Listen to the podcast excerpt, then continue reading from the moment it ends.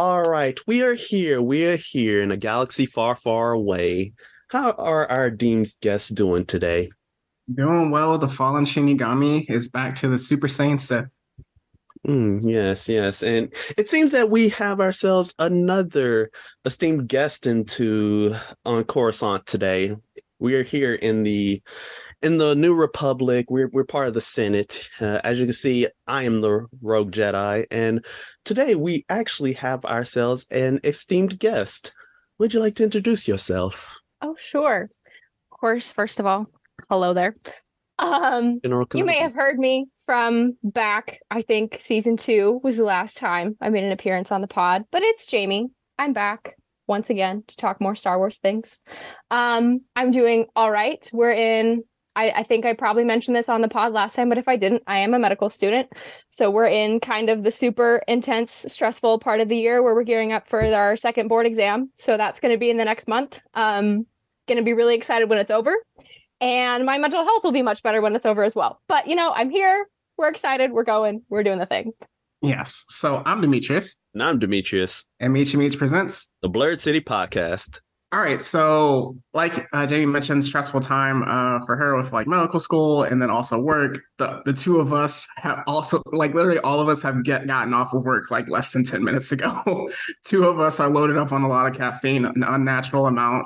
But it's a Friday. We're talking about something very fun. Uh, we're gonna it's gonna get wild. Jamie, I'm so glad to have you on, even though after that uh, sports tournament episode, you, you ripped us a new one. I was so disappointed in you guys. So much disappointment.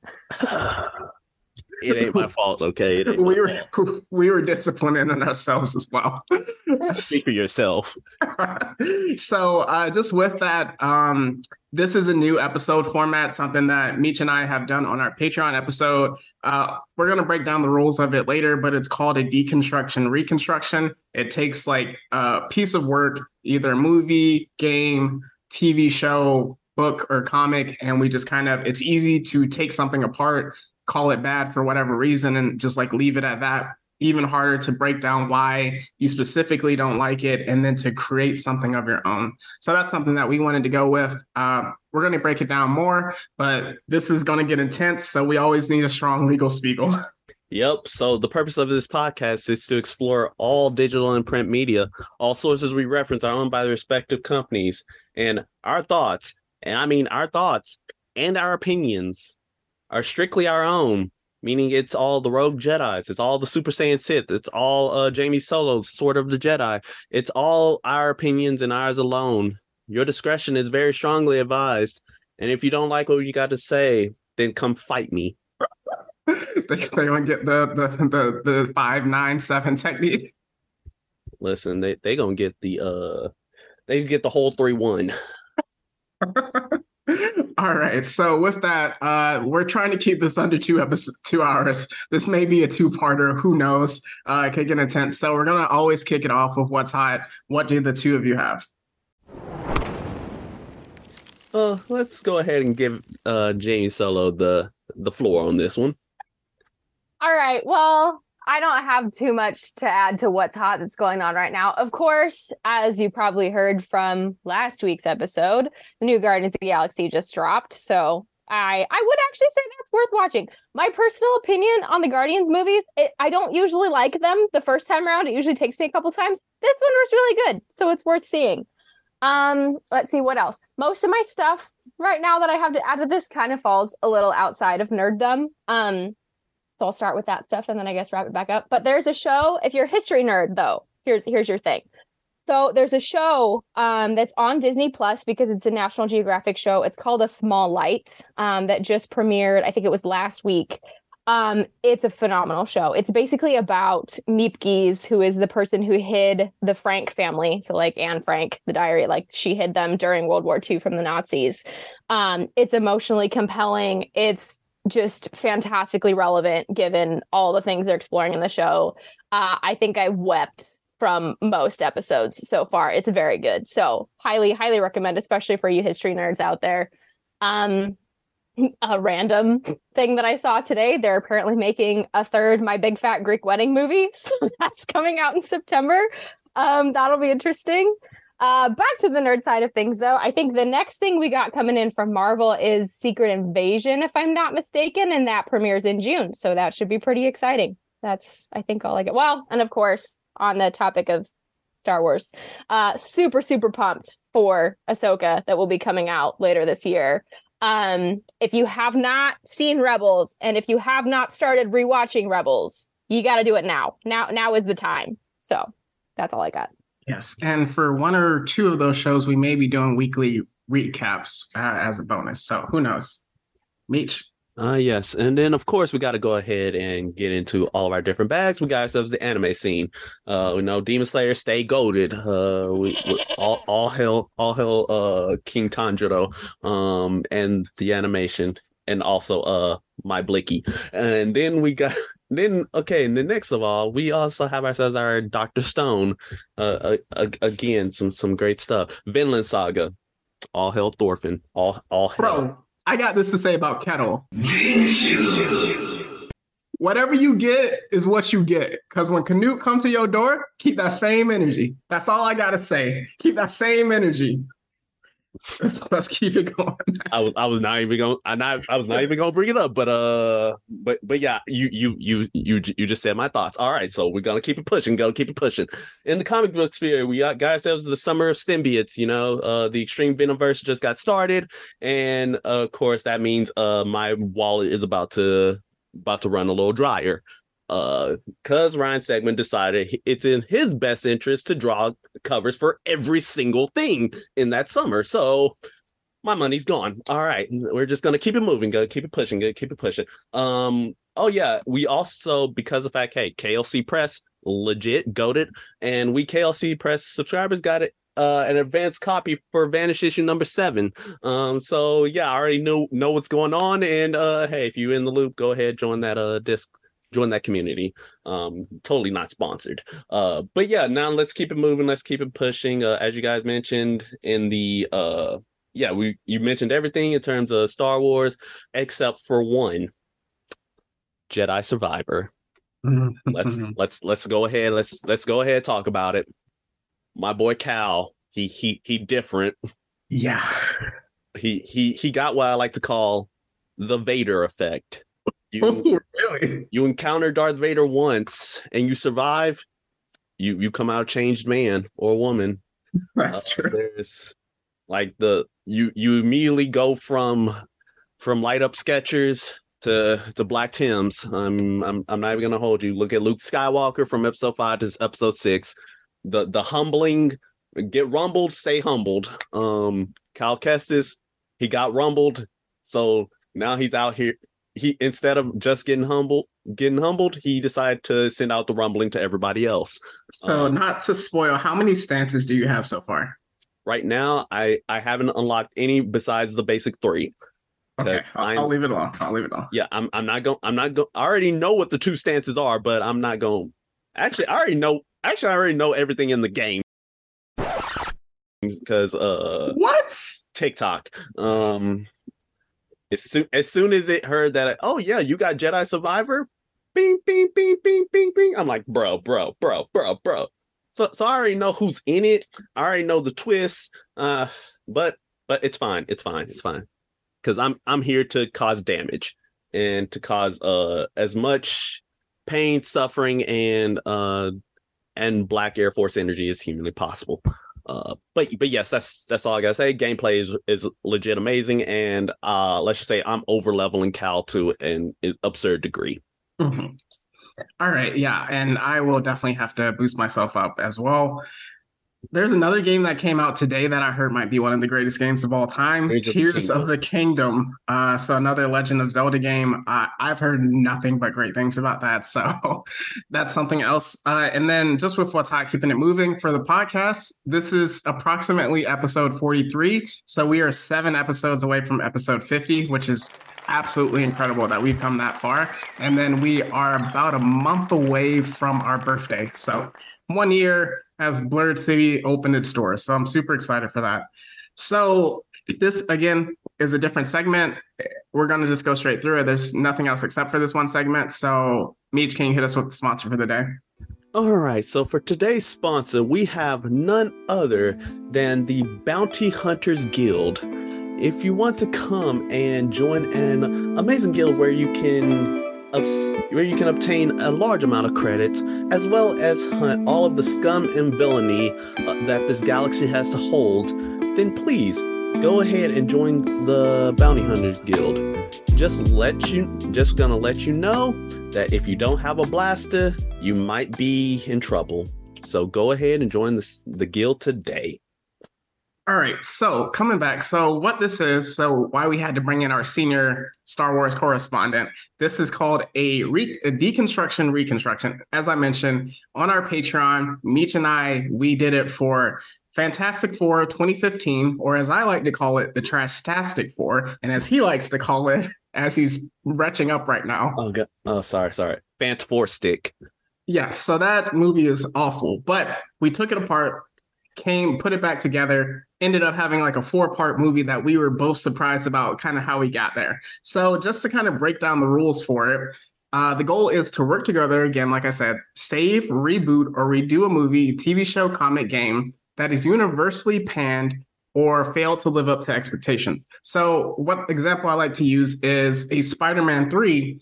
We both agree if you just take out Venom, it's a completely better movie based on Sam Raimi not wanting like understanding the character. So it becomes even though we lose uh Bully Maguire, which might be my favorite meme of all time, I think we're fine. But uh the rules for this, each person has gets three vetoes. So that cancels an idea or a proposal from another host. And then each person also gets three lock-ins.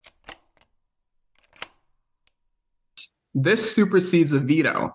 Uh, to avoid pettiness, because when we did it on our Patreon, we only had two uh, vetoes and lock-ins, and we really didn't use it except for one, which would have ended the podcast.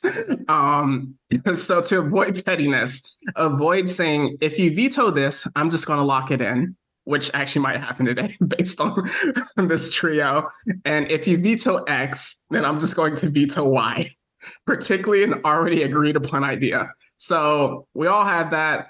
Um, and the case study is for Star Wars, the new trilogy, episodes seven through nine. So that consists of The Force Awakens, The Last Jedi, and The Rise of the Skywalker. So just giving some of the case study, the highlights to start with the studio, Disney. And then for the director, Force Awakens, J.J. Abrams, correct me if I'm wrong on any part, uh, you two. Second one, The Last Jedi, is Rian Johnson. And then third one, Rise of the Skywalker. For the box office numbers, Force Awakens did absolute numbers, over $2 billion, number five box office movie of all time. Last Jedi, $1.3 billion, number 17 movie of all time, as I've checked today. And then Rise of Skywalker, $1.07 billion.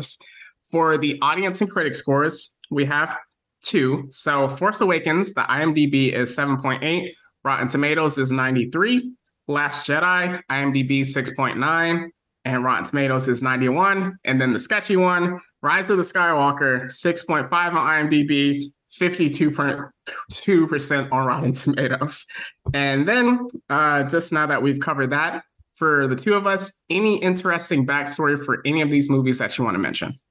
Oh yeah, so I would like to go ahead and kick this thing started with uh essentially just talking about the the backstory of the sequels trilogy. So uh essentially when Disney acquired the license to uh Star Wars, they made a very uh controversial move, which is to deem everything from from when they got it backwards, so like from 2012 backwards, and deemed it uh Star Wars Legends. So everything from the expanding universe that you probably like all the books, video games, all like TV shows, all that that you read and seen back in the day, they deemed that to be un- non-canon to what they're going to do with their new Star Wars project. Again, super controversial move because it takes out like some of some very much beloved uh stories from many different people uh two of which are on this platform so i'm just gonna just say that out there in the open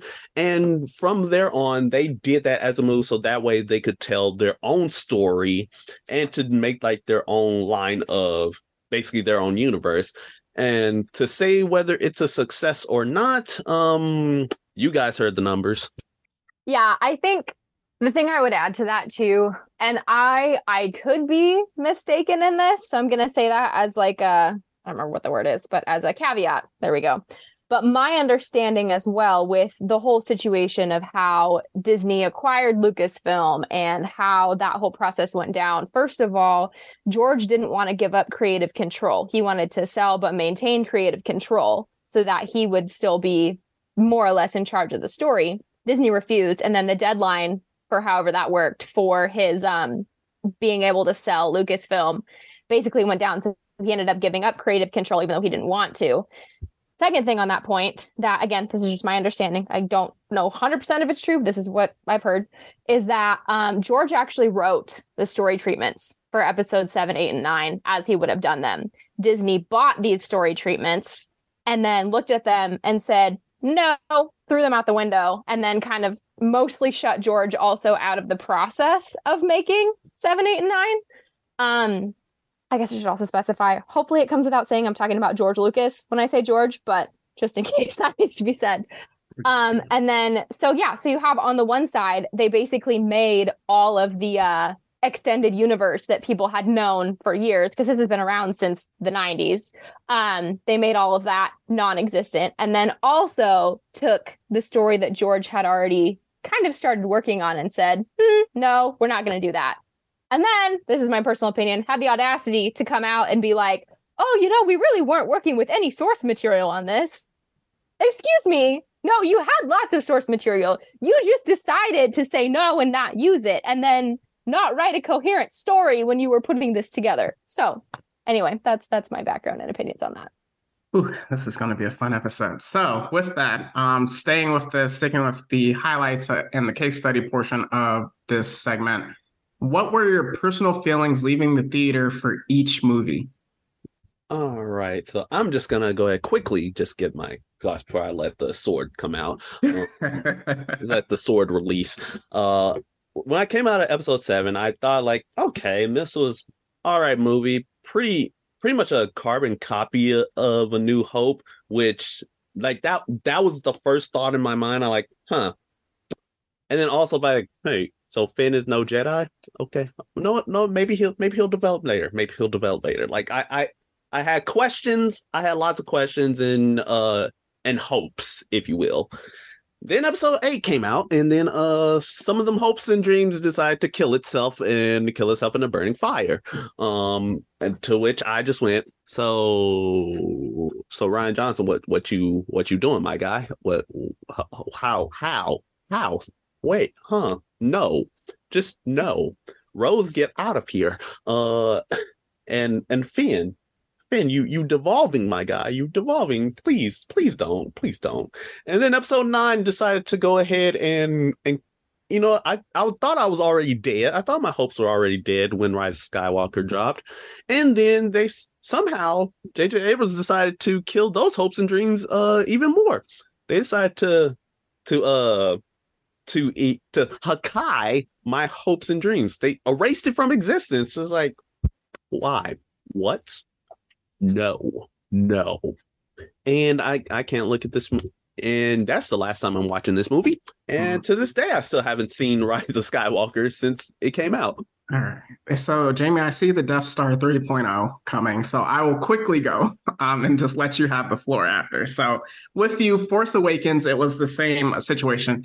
I thought it was really good. Like for a Star Wars movie, like compared to I know like the prequels get a lot of hate, and then like retroactively people kind of vibe with them now. Except like um Revenge of the Sith, I feel like most people kind of liked it when it happened, um, and then like it more now. Uh, for, so like you mentioned with episode seven, it was like wow, that was really good. Good thing I was watching episode four again. So you know I rock with it. It's the first movie in a long time. You brought back the good elements of what we like. Um, with that kind of with you with Finn, I was like, man, y'all really did like a fake out Euro step on us with Finn. Then episode uh The Last Jedi. So being one that didn't know the extended universe of like uh Luke's actual backstory after episode six, I was fine with it just because of like I viewed him as the gunslinger that kind of became disillusioned, grumpy, um, wanted to isolate himself from uh, the rest of the world. But the parts to I like the movie until the end where he became a force ghost somehow and like he did like a force projection during the entire Kylo Ren fight and then he just like died and didn't help anybody. It didn't really make sense. I don't know if this was the episode where uh Leia got shot yep. into space and then yep. she reversed yep. herself with the force when she should have died. And I was like, what what is happening? And then the rise of the Skywalker happened. And it felt like they literally threw ideas in a hat and just randomly picked it out because some of that did not make any type of sense. There were so many fake out deaths that like weren't even like believable and just a lot of nonsense. So Jamie, go ahead kill it. Okay, I'm going to try to filter this very strongly just because I don't want to get ahead of myself. And I, I know that we're going to go into a lot of the things, but it's so hard to separate because, like, my feelings with my opinions about things are so interconnected. Anyway, so if I'm just going to go bare bones, what was my impression? I think for episode seven, there were moments I liked there you know there was the nostalgia feel there there was a really cool experience of like seeing star wars in theaters for the first time um, so that was cool, but I was really underwhelmed. Uh, I was kind of disappointed by seven actually because I was like, "There's what? I just watched episode four again. Like this is all I've seen all of this before. Like what are we doing here?" Um, and it didn't really seem it was very unclear where the story was going. I saw it three times in theaters. Um, after about the third time, I was like, okay, okay, I can get behind this. And I kind of started to get more into it, but it took three times.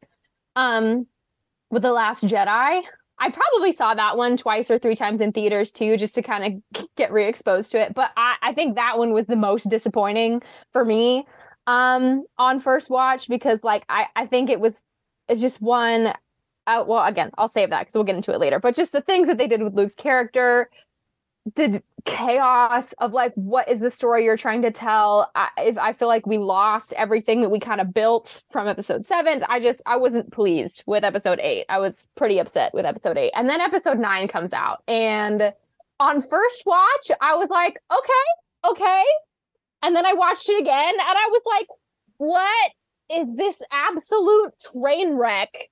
Of an absent storyline. What are we doing here? Like, none of this, oh man, like it just was like, okay. Parts of it, I was like, okay, I, I can get behind it. There, there were really cool nostalgic moments. I will say that for each of the movies, there were really cool nostalgic moments. But as a whole, I was like, how did you? and even just like the the ending and the, I, I just all of it. I was like, why? Why have you done this? Why? So that I would say those are my those were my first impressions.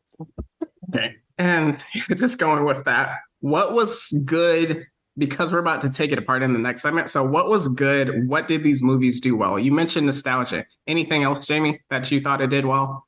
Yeah, so I think I will say, um, to go back to episode seven where I really talked about some of the nostalgia, I think one of my like top three ever like experiences of seeing a movie in theaters was episode 7 when the Millennium Falcon showed up on screen for the first time. Like I just remember like the theater went nuts. It was so exciting. It was like, yes, we're back, we're connecting to the old story. And so, like, there were moments like that, right? Like having the Millennium Falcon pulled in and like having the original characters get brought back. Um, obviously, Harrison Ford wanted Han Solo to die for a long time. So we probably shouldn't have been surprised that that happened, but it was fun to have him and his like snarky humor back.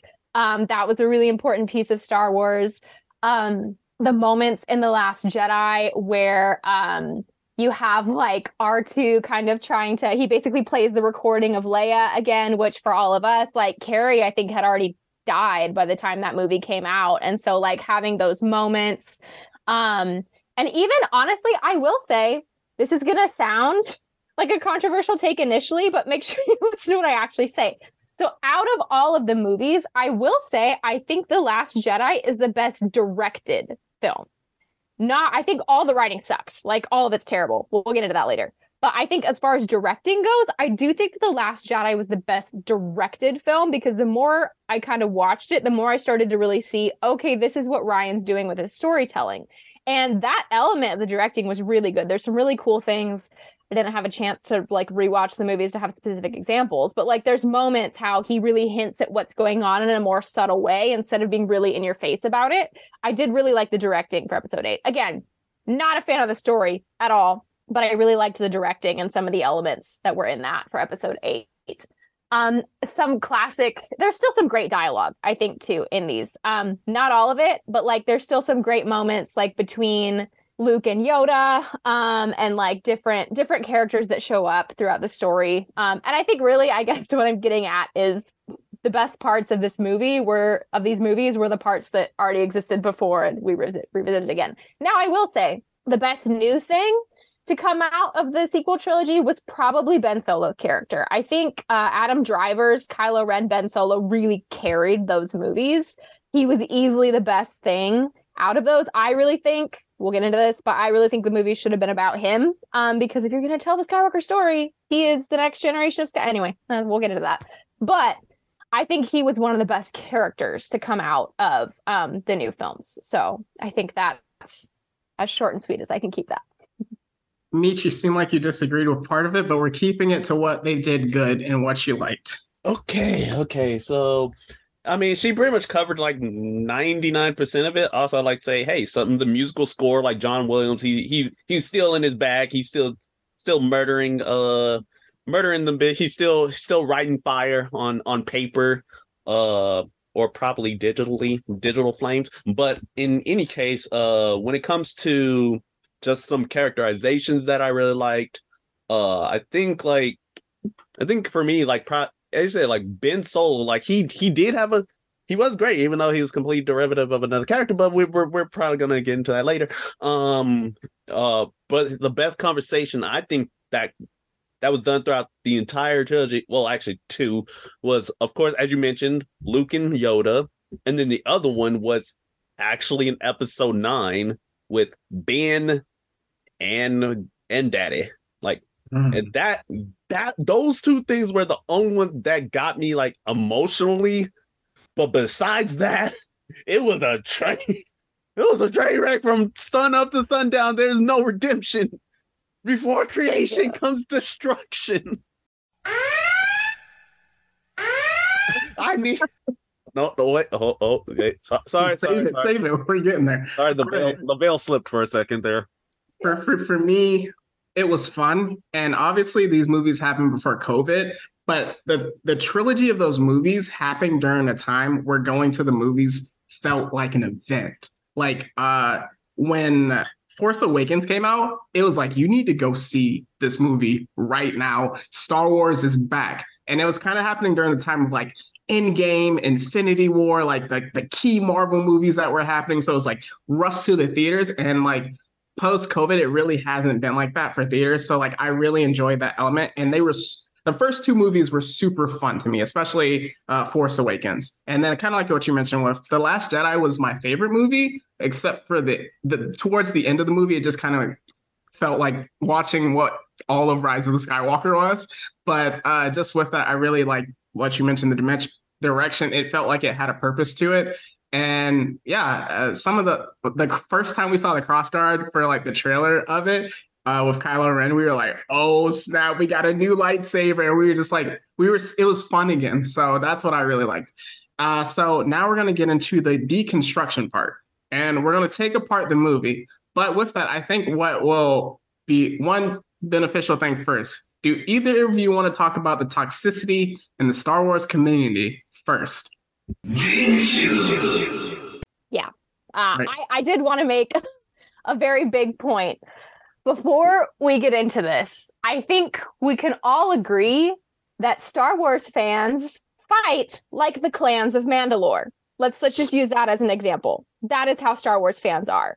So if we don't want Star Wars and the fandom to end up like Mandalore, we all know how that ended, right? We need to kind of start making some changes here in in how we address things. So yeah, there's and I will say I think with the toxicity, a lot of people feel very very passionately about these films. So I know I know it's I think it's coming from a good place because people just care about these characters and these stories so much. But I think we can kind of get into this very intense like grudge match of like no this is the best opinion no this is the best one and i think that's where a lot of the toxicity comes from so i think i definitely wanted to make sure that i stated as a disclaimer like i have a lot of really really strong passionate opinions that will be discussed on this podcast i respect the fact that people have other opinions and i think I think the big thing I wanted to say too is like there's people that are passionate fans, there's people that are casual Star Wars fans. And so like sometimes the opinions of the casual fans kind of really grind the gears of the passionate Star Wars fans. And like sometimes that's what happens. But all that to say, I think, you know, there is room for all of us in Star Wars. I think that's what the point was. But we just need to make sure we can all be mindful of like, okay, we can all be intensely passionate about our opinions and have heated discussions as long as we're not like, I don't know, being super toxic about it and saying like you're wrong and you're stupid for holding your opinion because I don't think that's okay. Meech? Where do I begin? Do I do I start with uh how people were basically bullied uh Rose's actress off of Instagram? Do I, do I do I need to start off with that? Um do I do I need to talk about all of the uh hate that Hayden Christensen got? Uh do I do I need to talk about uh the fact that that they bullied my man Ahmed Best so much he nearly contemplated offing himself. Um, just to, to say that uh Star Wars fans is um is wild is uh is a huge understatement. I'm just saying. Uh we we we all human beings and so is everybody who's involved in the Star Wars movies. If if you think that you could have done better, then then hey, that's one thing. But don't take it out on the people who made the movie. Don't take it out on uh, on those who were involved in it because at this point you're making yourself look dumb and you're making yourself look uh, all types of trash. Um, you are what is wrong with society, and we do not involve you in our in our galactic senate.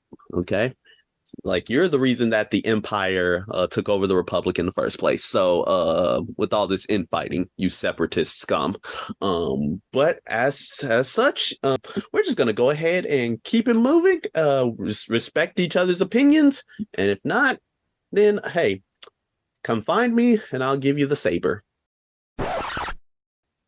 It's, it's your choice whether you want it if you want it through the chest the head or the neck or the legs, the high ground. oh no, there there will be no high ground. Be- well, actually, there will be a high ground because you won't be standing. All right. So, with that said, now we're going to take it apart. So, in the deconstruction portion of this segment, we point out, remove obvious flaws, marketing, poor character casting decisions, studio creative visual limitations, bad story beats, and then the timing of the movie, kind of like what does it work more as, such so forth. The easiest way to ask this, uh, as we take it apart, this movie, is there anything you want to keep? Um, I think okay. I, I have to say this for me. There's a couple ways we can go about this because there's like different layers we can take this apart. Because there's the one hand, which is I think we should just scrap the whole thing and do this instead. And then there's the other end where it's like, okay, if they wanted to do it this way, this is how they should have done it. So I have different, like, many different opinions of the ways this could have been improved, both with what they did and with what should they have done instead. So, I mean, it really just depends on what route we want to go or all of the above. So that's fair. Meech? All right, let's go ahead and uh before creation comes destruction. All right, so in terms of what I would like to keep, uh obviously we need some some brother representation. Um and Lando can't keep uh carrying a, a, whole franchise on his back, and neither can Mace Windu, uh though though considering how that man behaving, I, I don't I it's hard to claim him. Uh as such, for for how he did Anakin, I, it's hard to claim him. So as such, uh, I would like to keep Finn. Maybe not how he, his story ended up, but like him, like his initial, like his initial origin, like what he, what they were trying to do with him. Just go ahead and follow through with that. So that's one thing I like to keep. Uh, secondly, of course, like keeping all like the major players. You know the, you know the major Skywalkers plus Han Solo and Chewie. Like I, I would love to have them in there too. And if you didn't want to have any of the legacy characters in there, then hey, you could craft a story that that legit would not have them involved at all. Like it's very easy to do so.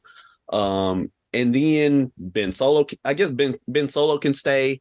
Um, though we can we can rework his character. Uh, the but in terms of like one thing I would definitely like to change, pretty much is firstly having a concrete direction on where to go.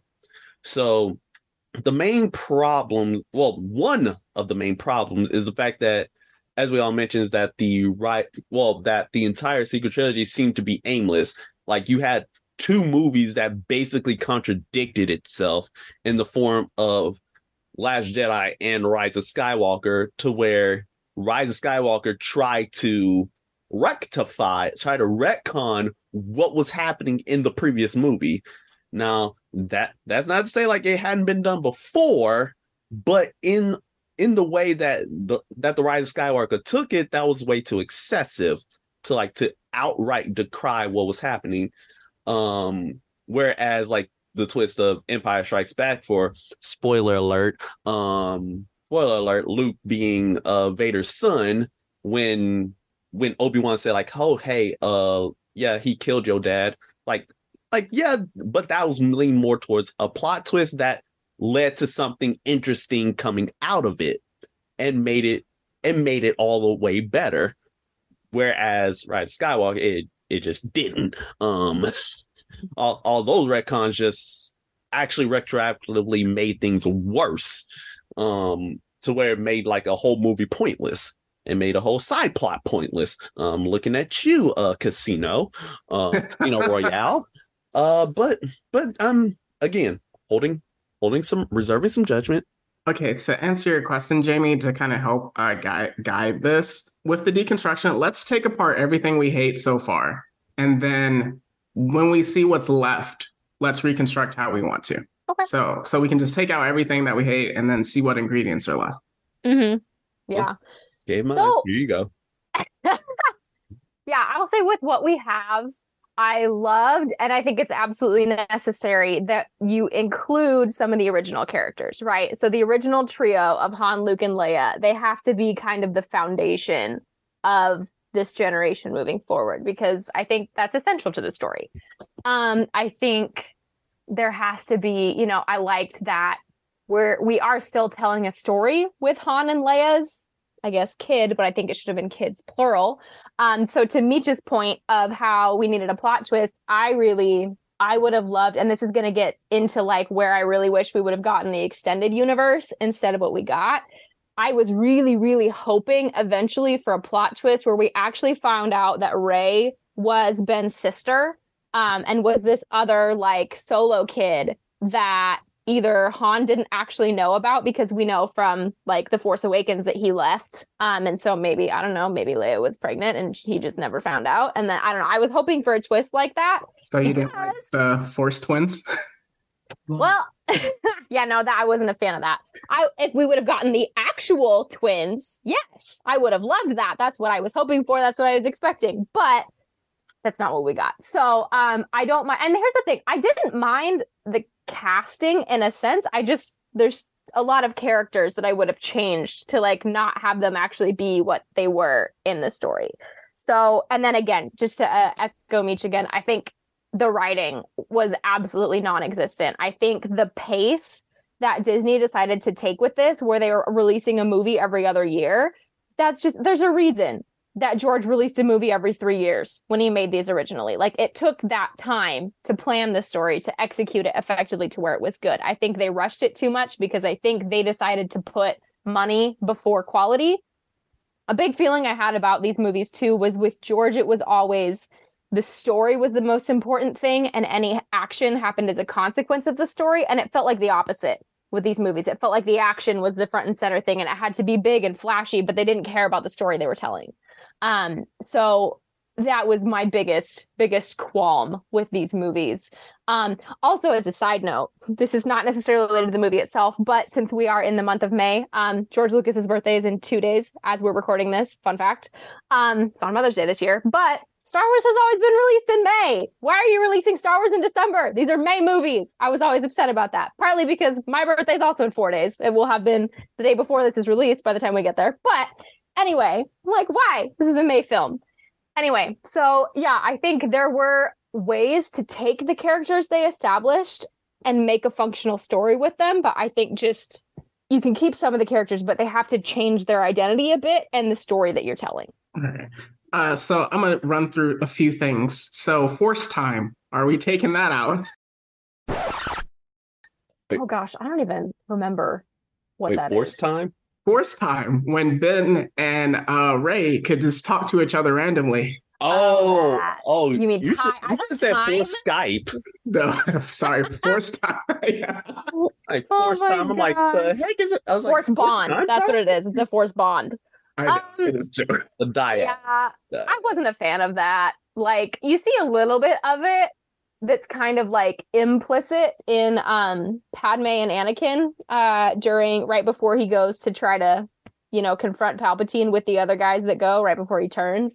Um, I've heard some of the backstory on that is like Padme was like moderately force sensitive while Luke and Leia were in her or something, so they were communicating through the force, but like it wasn't ever that blatant. I think that's another thing I'll say there's a lot of force abilities in these movies that make no sense that have never shown up before and they make it seem like some of these characters are so much more powerful than any of the other characters we've seen before and that's nonsense that has to go Me too. You have thoughts. I see it. Huh? Uh, oh, oh, we're not gonna talk about hey, uh, Rey, Rey being the third most powerful over Anakin. Absolutely not. We're, we're not gonna talk about that. Oh, oh, okay, okay, okay. if you dare hold any opinion other than anakin skywalker the literal chosen one the literal like child of the force being the most powerful force user of all time you are wrong i'm sorry you are wrong that's my opinion on the matter Jedi She's not Jesus. sorry. She's not sorry. Um, go ahead, cl- claim your dark side energy. But uh, uh, but yeah. So just just tagging on with that in terms of like force abilities, like I think that yes, like the the ones that were introduced in this movie, you're just like, bro, if these were like if you knew these abilities and if these abilities were part of the universe, it kind of destroys everything that happened in the prequels Mm. or in the OGs. Just destroys everything. Um, I'm looking at you, Force Healing. Um, because if Force Healing was a thing to where Rey could learn it in the Jedi texts, the ancient Jedi text, that semi implies that all of the prequel era Jedi could know about it and probably did know about it. So Qui Gon didn't have to die. Anakin definitely, definitely didn't need to go full dark side to say Padme, and just uh all the other Jedi who who pretty much got maimed, injured, or dead. Uh, also, can we excuse the fact that uh, hey, Ben Solo like he he could get survive getting stabbed in the stomach, but uh, Qui Gon couldn't. Um, I'm I'm just saying, I'm just saying, just re- real And the, it was weird that also like he was able. I believe she healed him, and then he healed her, and then he Yep. became a Force ghost, Oh, which yeah. made no sense. Oh yeah, yeah, yeah. Yeah, so apparently, uh, bringing somebody back from the dead uh, is apparently equal to to another person's whole life. I, I'm just saying. Hmm, that entire Get rid of it. scene just oh my gosh like it was and it it was so annoying because you go from like it was really cool to have the voices of all these former actors like show up like i liked that i like that we see 'em. finally had like hayden's voice again in star wars and like even ashley eckstein was in there so like we had all these awesome and then it was like then you ended with the stupidity of that like rey and ben scene that was absolute nonsense and then everything that followed was absolute i don't anyway Got to get a forced romance there. in. but okay, I do have to say on on the topic of what Meech is saying about what that means for the prequels, just the utter contempt almost and disrespect for the prequels that these movies showed made me very angry. Because it's like uh, it was like you you tried to pay this homage to the original trilogy which was very obvious with episode 7 that was basically a rehash. And you completely disregarded and disrespected everything that happened in the prequels. And i think that that was a really difficult thing for me to look past in these movies because the prequel era is my favorite. And so that that's really difficult for me to look through the disrespect that you show the prequels there. In fact, saying that uh made me bring up uh one just one more point uh that I'm gonna end off with is uh the is because of the fact that I am a performer uh with the Saber Guild, the lightsaber choreography is absolutely god awful. Oh my goodness. Uh so especially in comparison with the prequels. Um okay, I do get that like the prequels, like Jedi higher their powers, they they could go all out. Um, and then the fact that hey, Luke was learning, and by but by the end of it, you could actually see like he was he was somewhat getting to a near prequel era era sort of choreography. The sequel era pro, pro uh I can't even speak. Sequel era choreography leaned more towards them striking each other with baseball bats than they did actually fighting with swords. Now, and now another thing that uh and the main contender for probably worst choreographed like fight in all of Star Wars, The Last Jedi throne room fight. Because if you look at it, especially through my newly awakened eyes, I see so much, so much. It was like, no, no. Why are you spinning? Why are you doing that? Why are you doing this? Hold on. You could have done this way better. No, no, no. Okay, y'all need to stop and just it it, it was it was just gut wrenching. It was horrible. There, there's whole YouTube videos. I think it's like a there's like a whole one hour long video just breaking down that fight and just how terrible it was. Uh, hmm. and I rewatch it like every year because yes, that's fair. All right. So you two have kind of mentioned a lot of different topics that have circled back to one central thing that we kind of is one of my biggest issues. And I'm going to use my first lock in. This this trilogy, particularly the third movie, has a Palpatine issue. He ain't being in our new trilogy. We taking Palpatine out. When uh Anakin turned good, and took him out, Palpatine was gone. That's the end of Palpatine because how he somehow survived all this time, and then the Snoke was like a clone the entire time, and they're ruining the Mandalorian with this uh, cloning thing, and they're also doing the same with uh, not Rogue Squadron, the Bad Batch, where it's like we need to kind of set this up for Palpatine, even though everyone hates it. The Palpatine issue is dumb because like when um Kylo Ren took out General Snoke, that was a huge surprise, and it was like oh, you're the big bad now. And it was just like, no, actually, Palpatine has been here the entire time. He's on this weird planet where there's a lot of people worshiping him, and he lives in like a, a tube thing that carries him around. And he's actually more powerful than anybody. So, even though he's a zombie. Yeah. Yes. When I will say, I don't have a problem with that lock in, but um, just in technically in the extended universe, yep, he, he does back. return in the extended universe. So that's not totally outlandish. I think the way that they do it is a little bit different. Um oh, so I wasn't different. For yeah, like for me it was like I wasn't so upset that Palpatine himself like returned because I was like, okay, I know that's a plausible extended universe storyline, but it was more the way that they did it that I was like, what are we even doing here? This is, and even that final showdown, I am all the Sith, I am all the Je- terrible writing, terrible dialogue. What does this accomplish? None of this makes sense. Anyway, so I'm okay with that lock in. Just just wanted to throw that out there that technically Palpatine does actually return in the extended universe, but different circumstances. That's fair. That's fair. And with clones too, it's just the fact that at least in Dark Empire they explained it and explained it well. Mm. Um also another thing that uh I that I just remembered is the fact that they they pretty much tried to promote the uh the return of Palpatine through Fortnite. Mm. Yeah, I, I just remember that they did that. So uh yeah, get that garbage out of here. Um and then if we want I think like for me, like like a direction to definitely go go in with these new movies, a direction to definitely like go through it, and I'm gonna lock this in and I'm pretty sure Jamie agrees with me on this. Yuuzhan Vong War.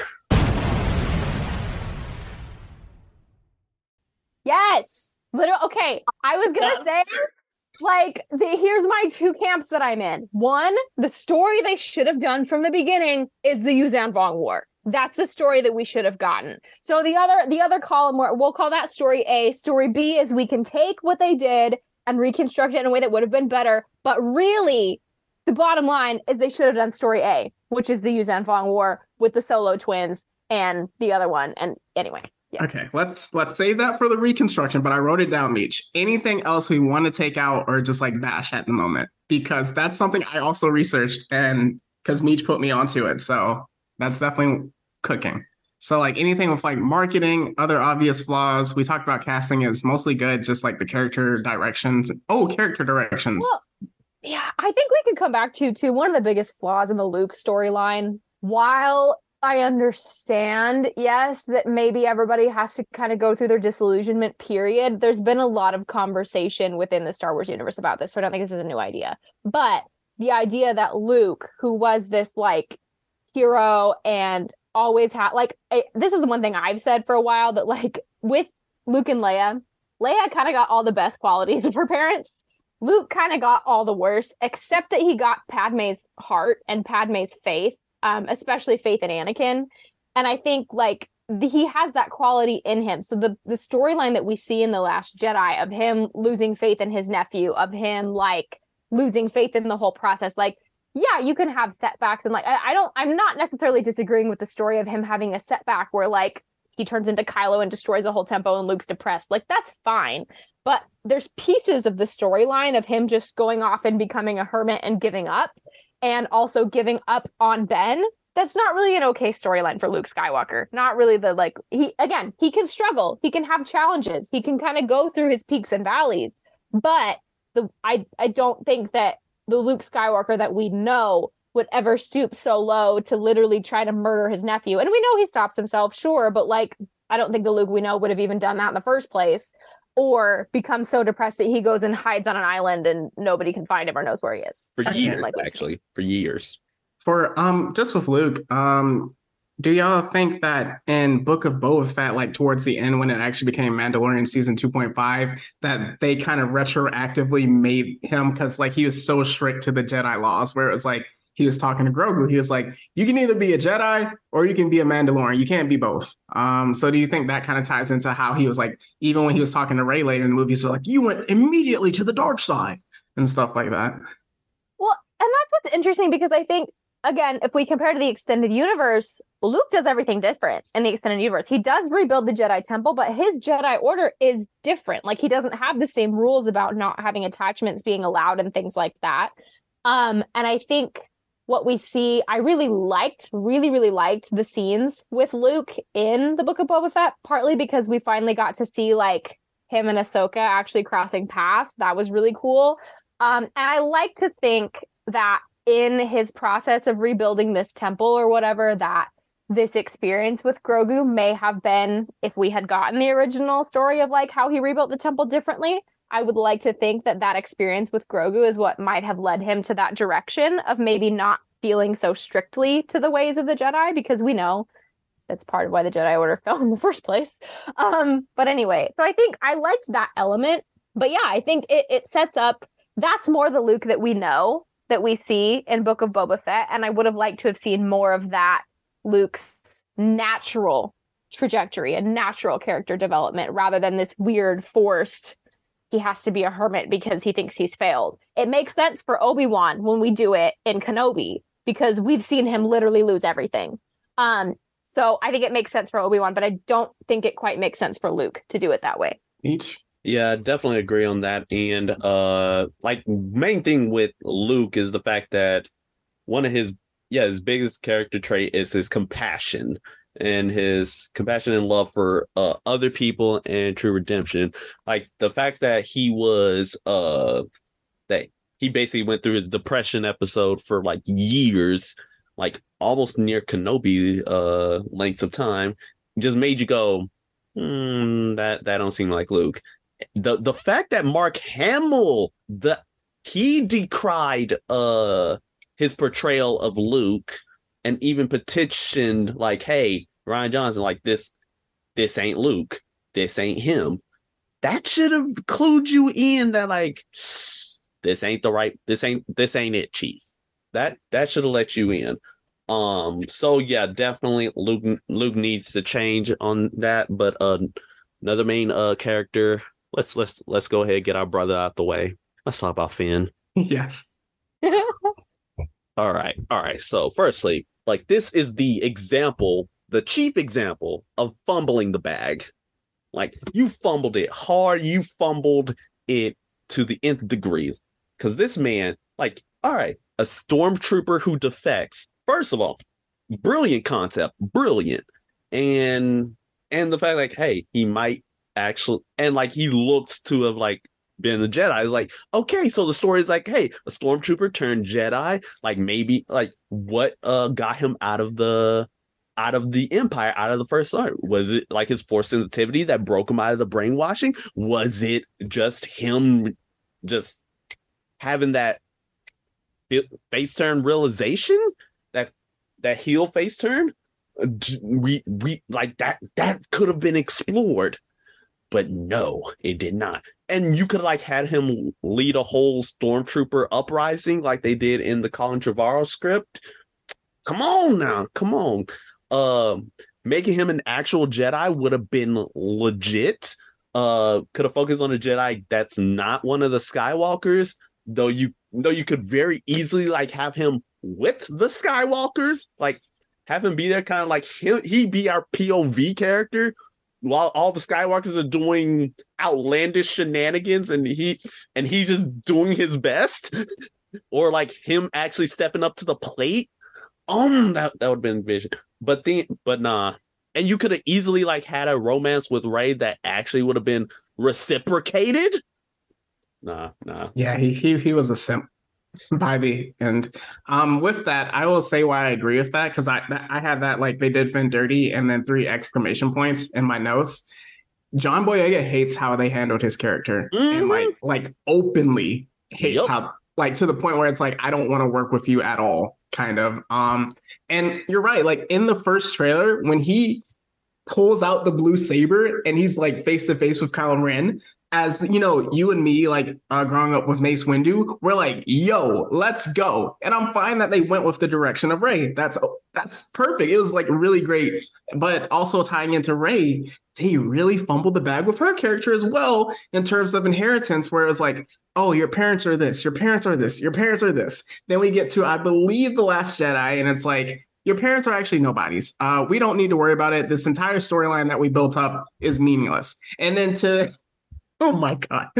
In The Rise of the Skywalker, one of the worst theater reactions I have ever heard in my life was when Palpatine said, You're my granddaughter.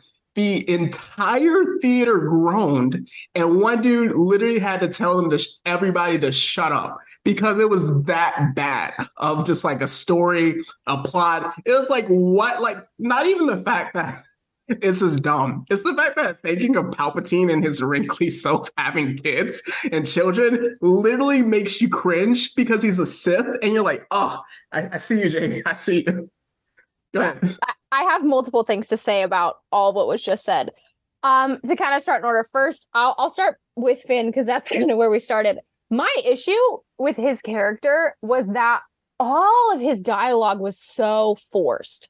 It was like they were trying to be funny with him, but it's like Star Wars humor. Harrison Ford's a perfect example. It's all kind of like the classic nonchalant, more like snarky humor. It's not the like that ridiculous scene in episode seven where like Rey and Finn are fumbling all over each other and like climbing on each other and like, I don't know. It's just all of the dialogue was so weird and so forced. And like, even all of their communication was like yelling at each other. And I'm like, I'm pretty sure this is probably writing. Um, because I've seen John Boyega in other movies and he doesn't always act like that. So I'm pretty sure this is writing. Writing um, and directing. Literally. And so it's like I just all of it was so forced. It was like they were trying to make it funny, but like that's not the point of Star Wars. Y'all needed to just kind of let it rest, let it be. Some of the stuff they did with Oscar Isaac worked. Like the the scene towards the beginning where he gets taken by and he's like, "Oh, how did this work? The, the mask is confusing. You talk first. I like that. That was funny because it works for Oscar Isaac, and like it was kind of, you know, it was fitting. But like, there's just so much that was like forced humor there, and oh, mm, oh my goodness. Okay, on the Rey and the Palpatine and all this nonsense. Um, So, how can I put this concisely? I think, first of all, you can't have a main character be quote unquote nobody. I know that was like a big debate like around the time of the film of like, oh, it's refreshing that she's actually nobody. Well, actually, if we're telling the Skywalker story, okay, if we're saying that this is supposed to close the Skywalker story, while you already have all these other movies and shows on slate, it's fine to have a nobody character to be the center of, you know, all these like Rogue One when it came out. All of them were nobodies. And that was fine because that was an extra story. But if we're in the Djarin. Main, Din Djarin. uh, yes, Din Djarin's a nobody. Um, if we're on the main Skywalker storyline and the purpose is to round out this story in this saga, you cannot have your principal heroine, your main character, be a nobody. I just, for me, that fundamentally doesn't work. And here's my other issue with this: she should not should not be Palpatine. Um, per- partly because my issue with the Palpatine thing is we know Palpatine. We know that he's sadistic. We know that in the whole story, we knew him in the prequels, where he's already what, like 60 years old or something when we see him in the prequels, that he doesn't have a family. We know technically, as far as some of the storylines concerned, he probably murdered his family. Um, this is again possible trigger warning. I, after I saw this movie, I was like, the only way that this is possible for him to be a grandparent is if he either raped someone or this is in fact like a weird cloning situation that like I, I don't it just doesn't make any sense. So that storyline was absolute nonsense. Um and then additionally, if you're gonna have Rey be a Skywalker at the end, you should have done it right and just made her a solo in the beginning. Just make her Ben's sister, then she's actually a Skywalker. And the whole story is infinitely more compelling if this is a brother and a sister who didn't realize they had each other reuniting instead of this random love story wannabe that nobody wanted. Like that was another thing. When I saw that in theaters, everybody was like, ugh, that stupid scene where they kissed. Like nobody liked that either. Like, come on, this is you could have done it right and well and had her be an actual Skywalker and had not have to have us have these discussions. I don't know. I have many, many, many issues with that whole side of the Or, story. or, or, hear me out. You could do one better. Mara Jade and have her be Luke's kid and then just have them be cousins. Like, could, could done it. It's the same story. And now you have more connection with Luke. You also get baby girl Mara Jade and you and you still and you still get that same impact. All right. So with that, I think we have razed this to the ground. I, I believe we probably still have more thoughts, but just for time's sake, we're going to keep it moving. But with that, we're going to get into our reconstruction. But first, we're going to take a mini break. All right, coming back with that, we have our reconstruction section. So now, remembering this, we have to make a three-part trilogy uh, for that. Just a recap of the lock-ins. I've used one lock-in. There will be no Palpatine. Meech has used the lock-in that we all agreed on. The Yuuzhan Vong, in some capacity, is going to be uh, used, and nobody has used a veto yet. It's going to be interesting if we use vetoes. But uh, with that, casting, clarify the timeline direction, tone, and build out the plot. That's what we aim to do. Meech. Also I, I just wanted to like put this out there because of the fact like are we going to take into account the passing of carrie fisher Hmm. Well, I think we should say if we are filming these movies originally at the time they were done and the time they were planned, she's technically not passed yet. I, I think we should include her. She she needs to be included. I think. We would at least get at least the first we at least understand the one first movie. movie. we can be fine with i'm just saying for like the second and the third That's fair. Uh, so with that, also things that we kind of mentioned, we kind of want to keep the same people in the story, more or less, with like uh, the major players, obviously the OG uh, squad. Ben Solo, are we keeping? Meech, we're kind of shaky on him. We, we we can keep him i'm just saying like uh give him his real name uh jacen. Yes, I I was just gonna say that if if we have locked in these Yuuzhan Vong Wars, he's not Ben Solo, he's Jacen Solo, um, and that's that's who he is. Which, as a really you know side note, is basically who they model him after anyway. Like he was Jacen Solo without having the name Jacen Solo. Like, come on. Okay. With that, um, are we keep we're keeping Finn in some capacity as well? Are we keeping Rey? And are we changing her to the other? Yeah, I'm I'm gonna speak about this one. I think I'm fine with the casting because visually she fits for a descendant of the Skywalkers. But again, she's not Rey. She's Jaina Solo. All right. So we got Jacen and Jaina Solo for our first reconstruction. So timeline, if they're still alive, it's kind of generally the same time period then, or are we aiming younger, you know, hypothetically? I think, correct me if I'm wrong, Meech, but I think the Yuuzhan Vong Wars, even in the original storytelling, was about 25 to 30 years after Return of the Jedi. So I think it fits for the storyline that they, the timeline that they had. But I could be Yeah, wrong. it kind of does. I would say like it may even be just slightly earlier because Jacen and Jaina they were like maybe 20. Maybe like Yeah. anywhere like the six like teen to 20s. So and I think they were born five years after Return of the Jedi. Yeah. Ish. yes. So so like Around timeline 20 wise years. it could be as be around the same time. Okay. Uh, so two things I want to throw out because I'm gonna let y'all really cook on this segment. How do you feel about Abeloth? Does it fit at all?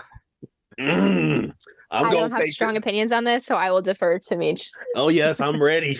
oh yes, give give give me Abeloth. Make her make like oh here's how you can do this. Like with Abeloth, right?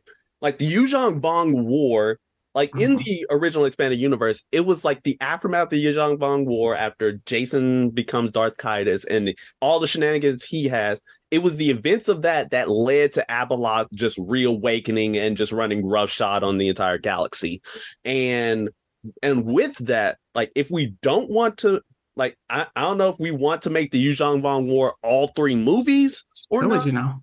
Yeah, if we like if we want to make it all three movies, or who can have it to be where the Yuuzhan Vong are kind of like uh Abeloth's uh uh say acolytes slash emissaries to where it where like like their main goal besides just conquering life and death or oh oh I just thought about this Okay.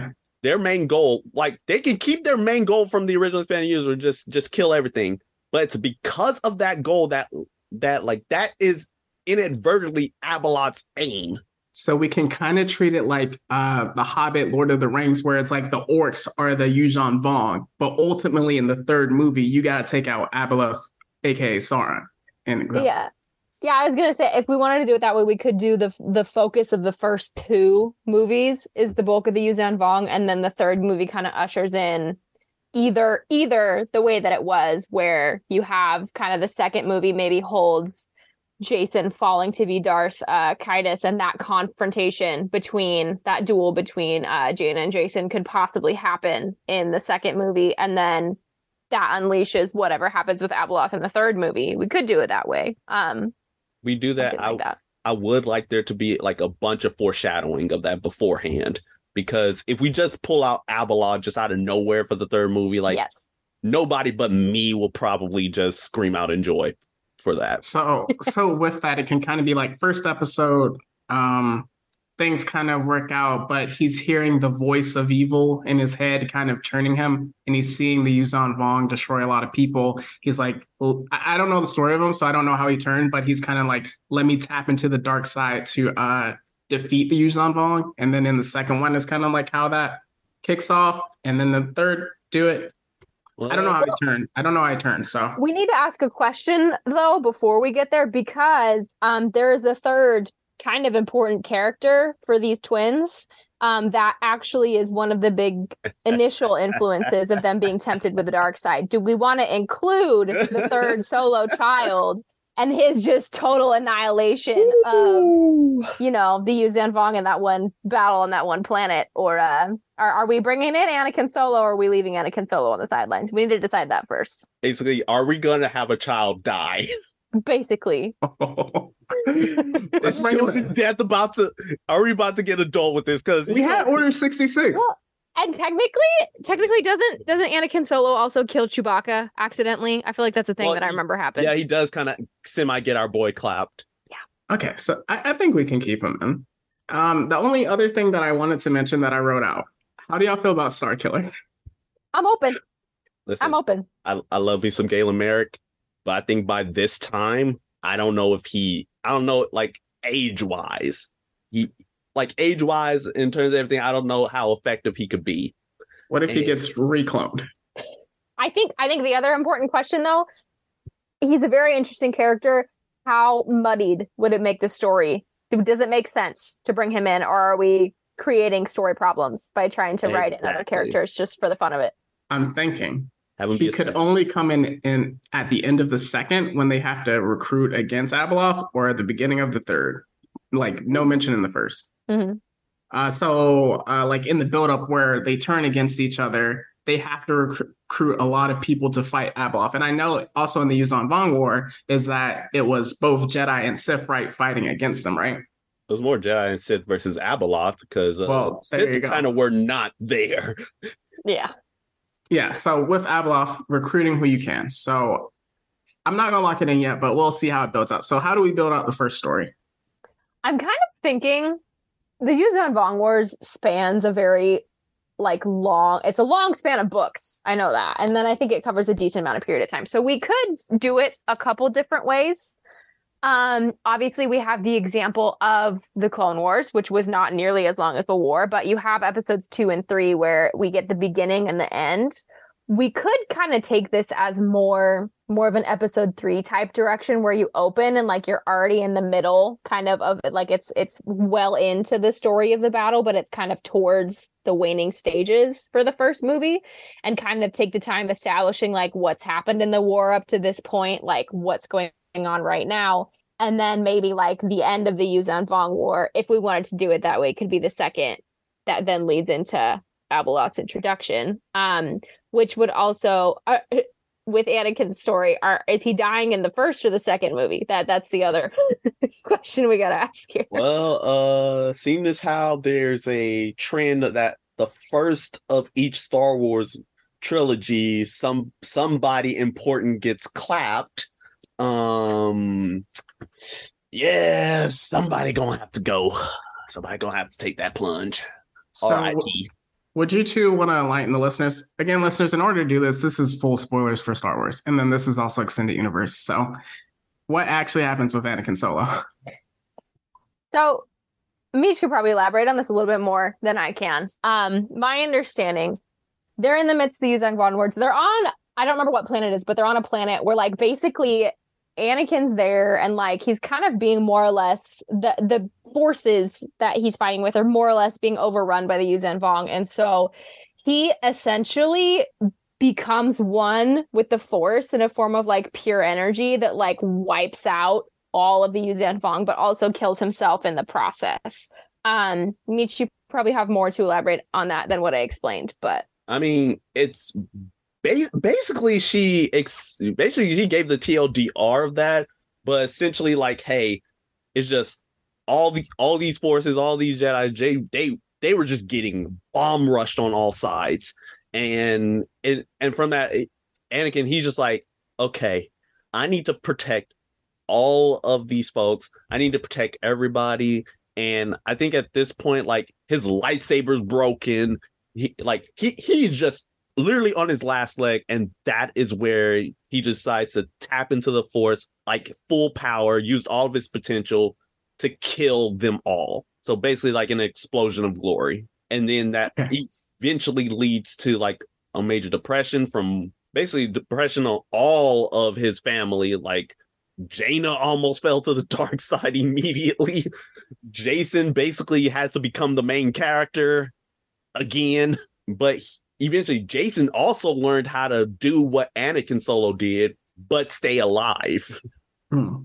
Okay, so with that, I actually like that idea, but we have to figure out between episode seven and eight how to tap dance the full Jacen turn to the dark side and tell that story. Because if we kill Anakin Solo right at the end of the movie, the entire second movie has to be kind of like Yuuzhan Vong War ending, like you mentioned, but also okay, Jacen is the big bad. But then if we're going Abeloth or not, is it yeah Abeloth in the third? How do we get that quick like good guy change? Even though we did see it in episodes four through six, so Yeah. I will say too, before we move on to the second one, I really, really love, again, as we've kind of figured out from my new title we've used here and Jaina showing up. I really, really love the Sword of the Jedi, like little mini speech that Luke gives when he gives that title to Jaina. So I would love to see that actually show up on screen. I can read it here too if we want because it's just such a good thing. Anyway, it. so what it says is I name you the sword of the Jedi. You are like tempered steel, purposeful and razor keen. Always you shall be in the front rank, a burning brand to your enemies, a brilliant fire to your friends. Yours is a restless life, and never shall you know peace, though you shall be blessed for the peace that you bring to others. Take comfort in the fact that though you stand tall and alone, others take shelter in the shadow that you cast. I just like love that, and I would like to see it incorporated somehow into the film with her. Okay, so we said we're keeping the OGE cast, and then we also want to keep Finn in some capacity. So, Meech, how do we do this? Okay, so essentially, like because it's all out war, you can have the focus kind of be on like Finn as he's fighting in this war. Like this is where like, or maybe he's like a newly recruited cadet or like newly recruited Jedi, and he's learning. This is where you can learn all about the Yuuzhan Vong and how they're not like how the force just doesn't work on them and and just like all their technology or like bioorganic technology and just how they got to the galaxy in the first place so like you use him as kind of again use him as our PLV, but keep him as like our main uh forces so like he could be yeah like a jedi who's trying to like prove himself you know he's he's going out with uh like Jane Jaina and Jacen as they're like going through their missions. Maybe maybe he can uh like form an attachment to Jaina, but like Jacen is like adamantly is just like I don't like this kid type of deal until like he proves himself. Yeah. One with that, like I think we should probably also mention that technically in the extended universe, there's a full new Jedi temple and new Jedi Order at this time. So it would make perfect sense for him to just be another one of the Jedi that's like existing in this new Jedi Order that Luke has. Um, he could also kind of like you're saying, Jaina does have an actual like romantic interest in the story, so he could just take on that role, and maybe he wouldn't be called Finn, but like he could just become that character as well. Could he potentially be? See, this is where writing sometimes writers get too into stuff, but could he potentially be uh Jacen's Padawan? and then that's how they kind of get introduced to Jaina, or is that forced? I think the age doesn't work. Yeah, it's okay. like age does okay. not match at all. Yeah. Okay.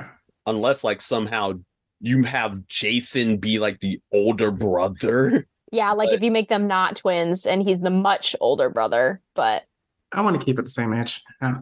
All right, cool. We're keeping them as siblings. All right. So and then another thing would be like, okay, in terms of like what what are the OG cast doing? Of course, you got Luke basically being the, you know, basically being the general, like his his EU role. Like he's not only helping, basically keeping the Jedi Order like alive, but also like kind of being the kind of help like forefront, being like for on the front lines of this war. As but then at the same time, he's like slowly but surely like stepping back a bit, like as he's letting like his basically his children slash uh slash nieces and nephews kind of take the reins a bit. Like he's the one sending them out on missions and whatnot. Uh, and then Leia's, of course, she she she's gung ho. She's basically doing like similar rebellion rebellion type beats, or she could take on a kind of more of a Padme role. Okay, with we got to be very conscientious of this. Do we want to kill off Leia's character in some capacity? or do we just kind of like write her out? I don't personally want to. And I, I think I don't have a problem with writing as if she's in all three of these movies. That that's kind of my personal like can, nobody else will be Leia to me. We, so. we can roll with that. Yeah. Yeah.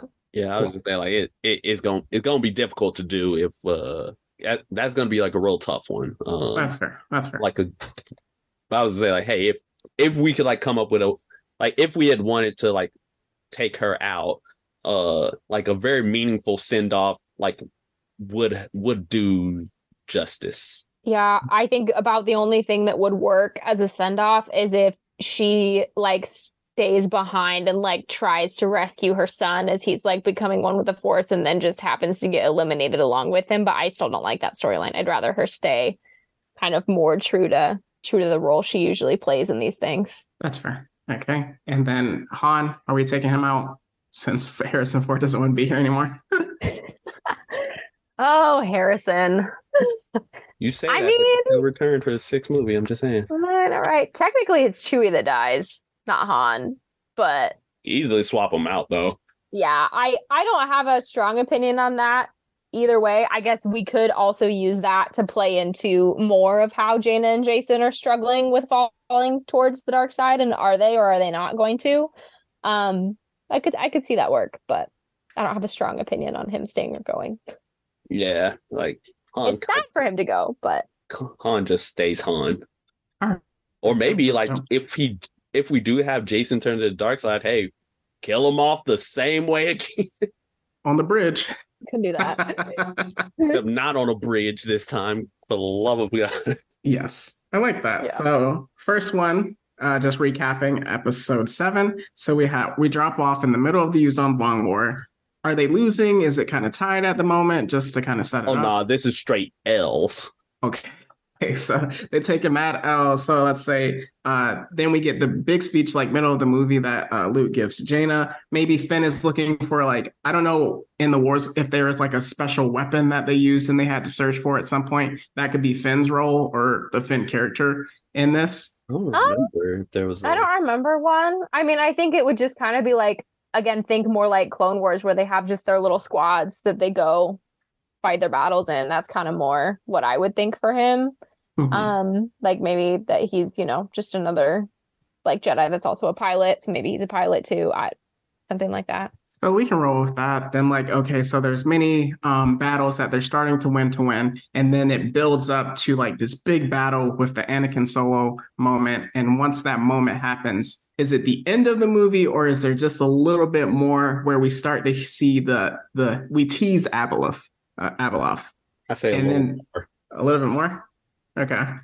So- Yeah, I'm almost thinking we could do it to where it kind of like that's kind of the final like moment and then that would honestly be kind of like an infinity war moment where it's like oh my gosh we can't end there um and then like the second movie if if we did it that way you could start to tease Abeloth at the beginning of the second movie and also start to explore like we suddenly start to see this separation between Jaina and Jacen as they're each kind of fighting their own mental battles of like am I or am I not going to fall to the dark side? And then, like, as we see Jaina come back, we see Jacen take too many steps and fall over. And then it kind of ends with their final confrontation. Um, we could do something like that. Um, and then the question for that final confrontation is are we going to end it the way that it actually ends, where she kills him, or is she going to actually redeem him and bring him back? That Okay. that would be the question. So just with episode seven, just to so Yeah. we end it kind of around that, like you mentioned, Infinity War. We could have it like that teaser where Jacen is like looking at his lightsaber and it flickers red and then it cuts. Like maybe he hears the voice of Abeloth, it flickers red and it cuts right there, just to like tease it. The only thing with that, continuity wise, you have to make a crystal bleed Yeah, I would say red. if anything, you just just have his eyes flicker. Sit- Yeah. Okay, Yeah. eyes flicker. Okay, so now we are on episode eight. So how do we kick that off? I know UT is like they start to fray. Um, Yeah. what are the other characters doing? Finn's Well- doing something with J- probably like Finn could help be the reason why Jaina stays in the light, Mhm. And Yeah. uh perhaps like they perhaps go on a like some type of daring mission, maybe take out uh Yuuzhan Vong like stronghold uh together. She's becoming more erratic, more violent, and he's and he's still like maybe like he's like the younger one, but he's the one who's actually teaching her in the moment. Kind of like Yeah, like he's through- grounding her. yeah, he's grounding her with like his like his pure heart or or like the fact like, hey, this ain't like you. hmm And then at the same time, we see maybe we see the same scenario, but like Jacen's on like having like a very similar mission, but perhaps like the companion that he's with is just not it. Or or like he's doing it by himself because like because the fact like Luke he he kind of uh it's like okay like he knows that maybe J- Jacen maybe like either just as powerful or even maybe slightly more powerful than Jaina or maybe That's actually not true though. The reverse is true, technically. I, I I know that, but this is new timeline. This new timeline, but, it also is. Com- but we do need a reason for. I'm saying that just mostly for need a reason why Jacen would go alone, whereas Finn would go with Jace, uh, Jaina. Well, I think that comes down to like what other characters do we have in the story too? Because maybe like Jacen does have like a friend that's kind of been. I, I'm kind of en- envisioning like a troop of five of them, um, where you've got kind of like Jaina and then the Finn or whatever you want to call him character that are kind of more and typically Jaina and Jacen are together, but for whatever reason, yeah, now they're kind of doing separate things. And then Jacen's just got somebody else from that other troop that's with him that's like noticing things, but like maybe that person that they're with, he's just not listening to them, or he's just kind of so like unilaterally focused that it's almost like he's tunnel visioned and there's nothing else going on around him. I'm kind of picturing something maybe more like that um to make it make sense. Um, but yeah. So are the Sith completely gone at this time? Period. Like any remnants of them? I mean, there are. All right, so t- okay, so here we get into this bag. All right, so there's Lumiya, Dark Lady of the Sith. She's literally in a like an apprentice of Darth Vader, and she and she has like a, a light whip, um, and she's the one that turns Jacen to the dark side in the in the expanded universe. So tech and, and like they're just like a very tiny sect. Like they're there's like maybe three, maybe four of them. So maybe like in the Maybe- use go ahead. Oh, I was gonna say maybe Jacen has a run in with them on his mission, and that's kind of what starts pushing him more over the edge. We could run it that way, or we could just have him naturally come to it by himself. They they save him during a battle when he's already in the midst of it and they feed into his turn. Potentially. I could see that. So yes. Uh is he able to use lightning? Probably afterwards. So maybe Um, they use lightning and it like it works on the Yuuzhan Vong. He's like, oh, let me access that, and it kind of helps again go with his turn. Yeah, which Yeah. would kind of fit for his story, I feel like, because what I remember from Jacen is he's got kind of this complex of needing to justify that his reason to turn to the dark side is better than his grandfather's, which would be Anakin, um, which would be better than Vader's reason. And so like there's some some of that going on in there. So maybe that could be oh. a part of it. oh, I just remembered the reason why he turned. It's because of the fact he saw like basically him and Lumiya saw like a force vision where essentially Jacen's like on the th- like the throne of the Sith, and like he's the reason like hey that the galaxy ends up like thriving and succeeding. So it's like he turned to the dark side, so the so that everything could just be right as rain. Yeah, I was gonna say I thought I remembered some story about how like he and this is why when Jaina and him dueled that like she felt he was still in there that like his reasoning he wasn't like totally I don't know like he turned but it was like it was almost like he wasn't all the way gone or something. Okay. Yeah, but it's literally by the time he he like almost nearly dies, like that's when he was like full tilt by that point. But it's when he was dying that he came back. Okay. So Mhm. there are three things in this the second movie needs to accomplish. The end of the Yuuzhan Vong War, uh, Jacen versus Jaina, however we want to handle that. I think if we want to go into the next one, keeping him, we can't kill him off. And then the third one is the real introduction of Abeloth. So how do we handle that? Well, I do still think that the major confront if if Abeloth is going to be the big bad in the third one, I think the major confrontation between Jaina and Jason should probably happen towards the end of the second movie. Um I mean, I could be kind of wrong in how I'm thinking about that pacing, but I think it would make sense for that to be the big climactic event of the second one. Kind of other random thing I want to add for the second one, it'd be cool to see Luke step into a little bit more of that like wise master role. Um, so I'd like to see kind of some dialogue between Luke and both of the solo kids, right? As he's kind of trying to appeal to Jacen and trying to appeal to Jaina as they're struggling. I'd like to see him take more of that kind of more wise, um, experienced Yoda type character for them. Yeah, definitely. And in fact, when like hey, and when Jacen falls, uh, and like maybe like whenever Jacen like kills kills somebody, somebody important, uh, like that, like Luke just he just goes right into action and to try to best him, but then he realized, well, wait, like as much as I can do it, no, there's somebody who's more qualified than me to help take to help bring you back. And then boom, J- Jaina comes in. Okay, so A how, good passing so of the torch. so the Yuuzhan Vong War essentially has to end in the middle of the movie in order for this to work out. So h- how does that end in the um extended, and then we can tie that into the movie, however we want to do it. I think they used That the I don't term- remember. I think I think how I remembered is that they lured I think if I recall correctly, they lured them all to like a central location and then sh- blew it up. And like that location, that specific location was actually like in the like Maw cluster, which is like a cluster of just large black holes, which we kind of somewhat saw in Solo. Um, but but like it's because of that that is how Abeloth got out. Perfect. Okay.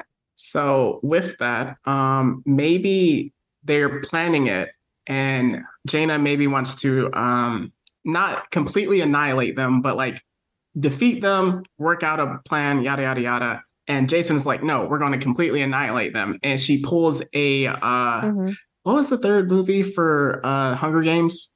It was like the end of it where it's like this was the plan the entire time and we ended up Yeah. killing everybody. Kind of like a situation where he's like, "Oh, this is the plan and I'm going to stick with you." And Lady Maya is in his head and then they kill all of them that way and that's how the war ends and that kind of officially splits them and then also opens up the door to Abeloth. I could say something like that. Yeah. about Yeah. how there's kind of because it expounds then i'm kind of just trying to think through like okay does does the ending of the war happen before or after or is that what leads to the big conflict and showdown between jaina and jacen is the fact that maybe he went with that option and then she's like oh man i gotta stop you now um as then and then maybe we can have kind of like the you know overlapping what is that called um Intertwining. Intertwining storyline. the the the it's a film term montage there we go that's where we Mm. kind of like again af- think of like the end of revenge of the sith where you're bouncing back and forth between like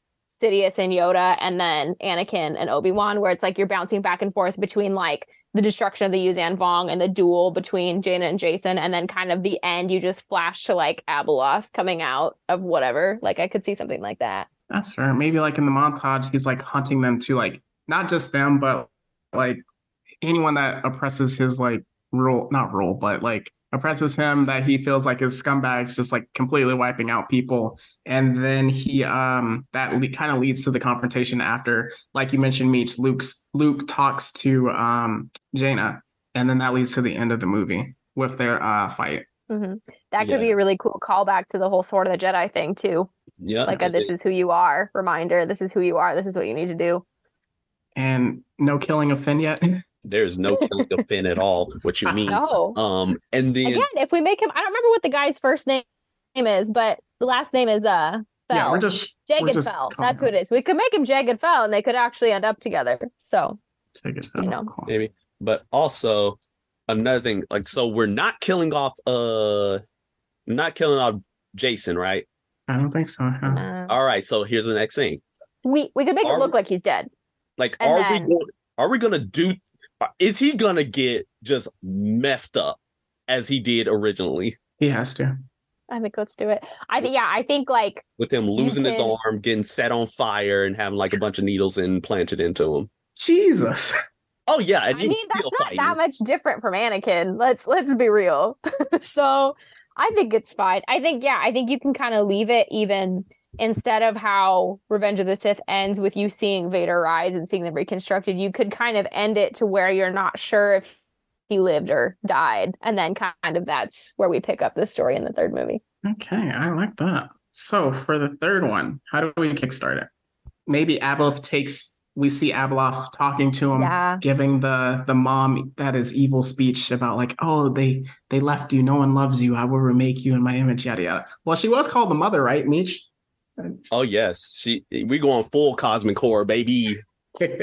Yeah, I do think you need to start with Abeloth. Whatever we do, it's got to start with like a big opening sequence of like who. Let's establish who Abeloth is. and maybe How it's did we like get here?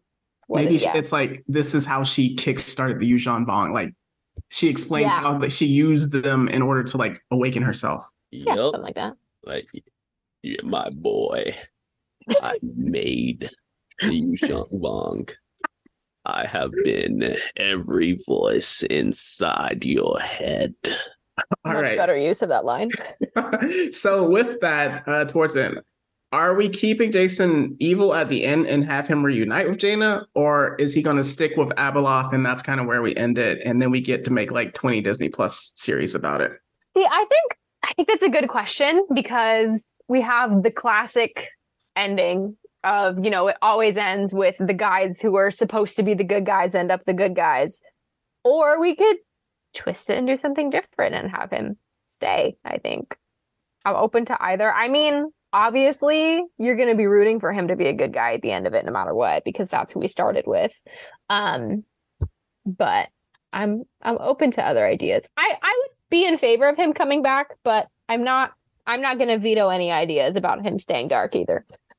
Nietzsche, because I, I I'm about to say something. So Oh, oh no, I'm. I want to. I want to hear what you have before I say something. so we if we are taking out Abeloth in this movie, that means and Jacen stays good. We need a power to to fight that. And with that, if he's going to stay evil, lock it in. We got Starkiller.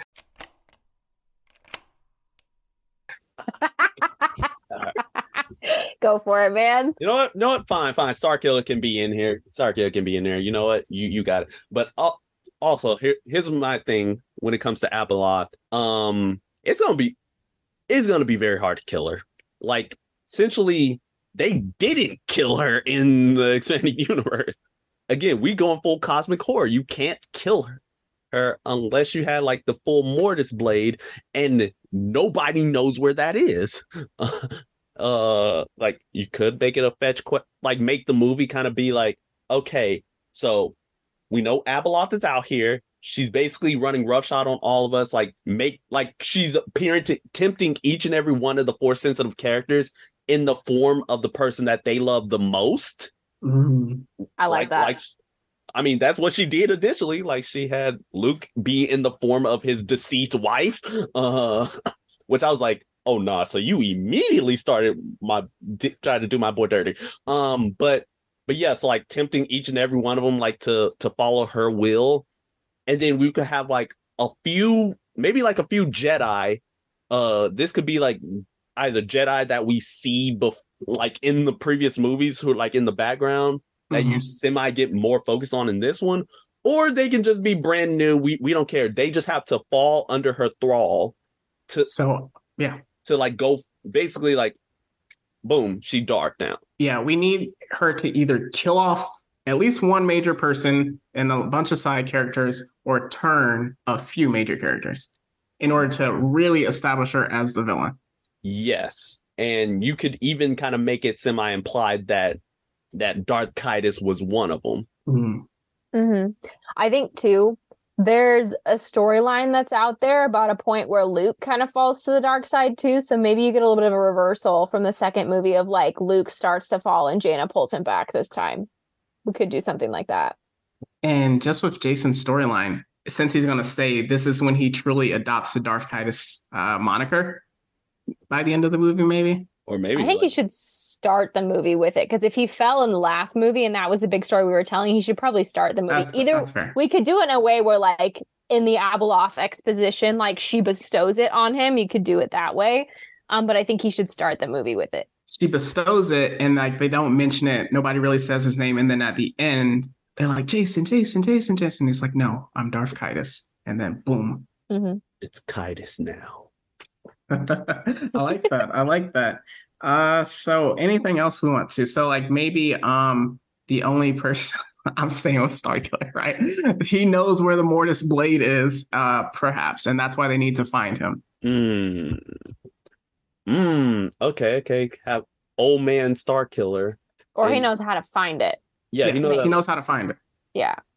and it could be to where like the main fetch quest is to to get to Mortis, like the which is where at least if I recall correctly, that's the last place you see it in Clone Wars. It could very well be somewhere else out. hmm What about this is a question that's not necessarily directly pertaining to this specifically.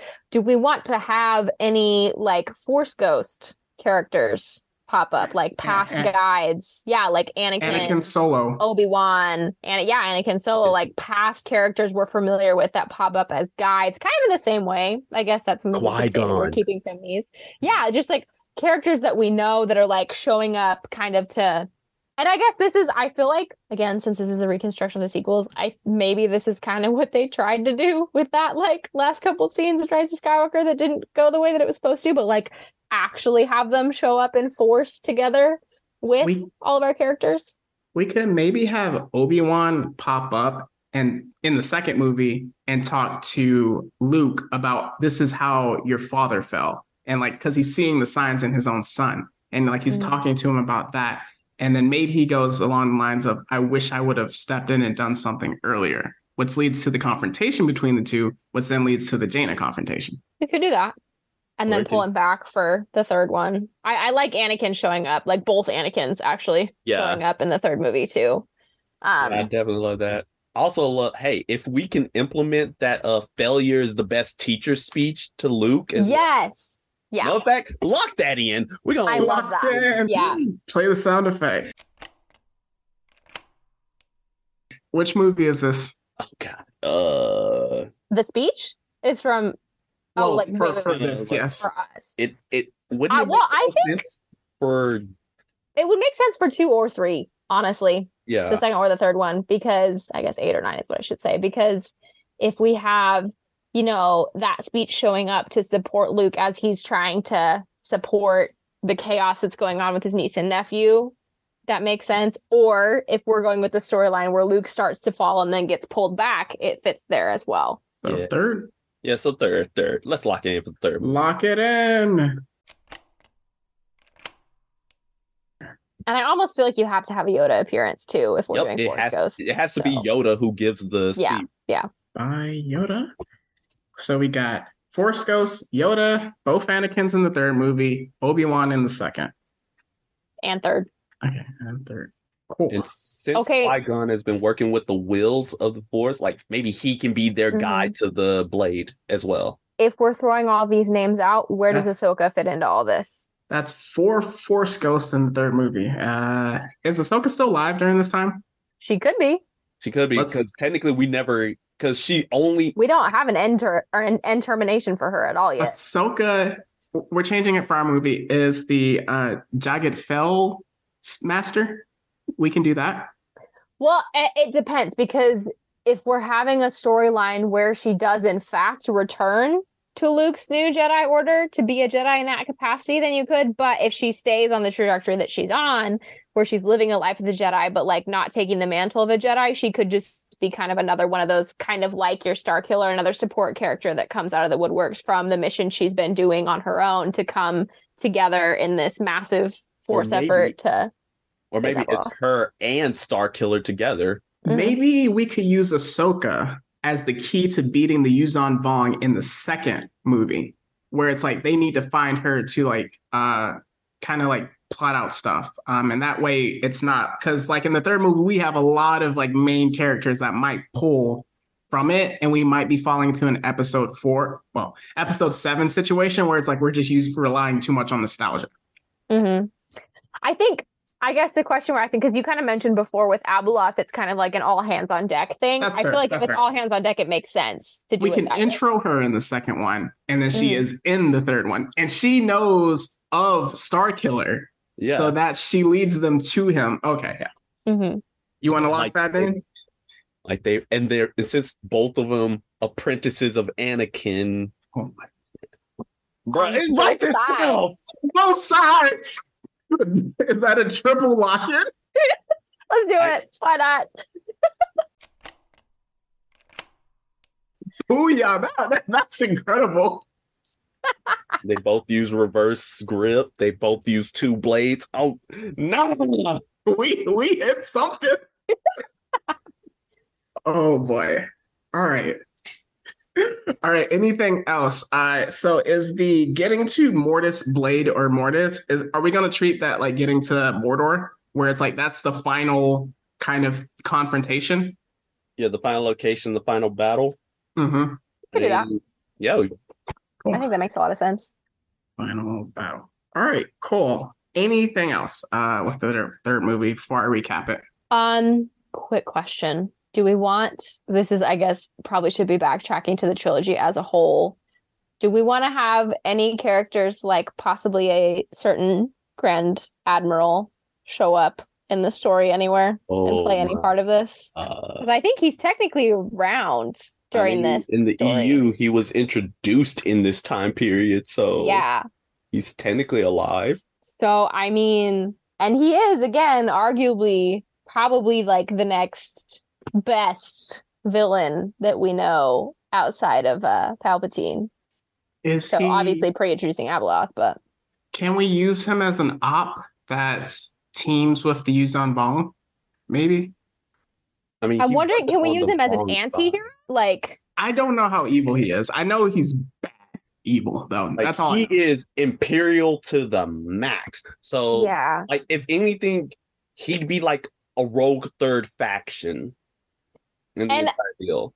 I feel like I could be making this up, but I feel like I'm remembering something where there's like somewhere in the webs of thought of how part of why Palpatine even built the Empire in the first place was because he saw through this vision that the Yuuzhan Vong was coming, and so the Empire was built to withstand Yes, that or something in the that is first legit place. Why And Palpatine so- Yes, and then when we get to this whole heir to the empire thing, which is Thrawn, he's the one that then has to carry that. message. So the purpose that he serves this role was to resist them in the first place. So I could see it could kind of be like an anti-hero, enemy of my enemy is my friend thing. And then actually, the way that that could work, because of course in a story you always have to have a villain, is at the end when they finally defeat Abeloth, then that's where we finally split back into our original conflict of like he becomes the main villain again, something like that. So maybe, maybe second and third one somehow we. This is how we use Ahsoka. So she recruits Thrawn in that confrontation, but she also knows Starkiller. So maybe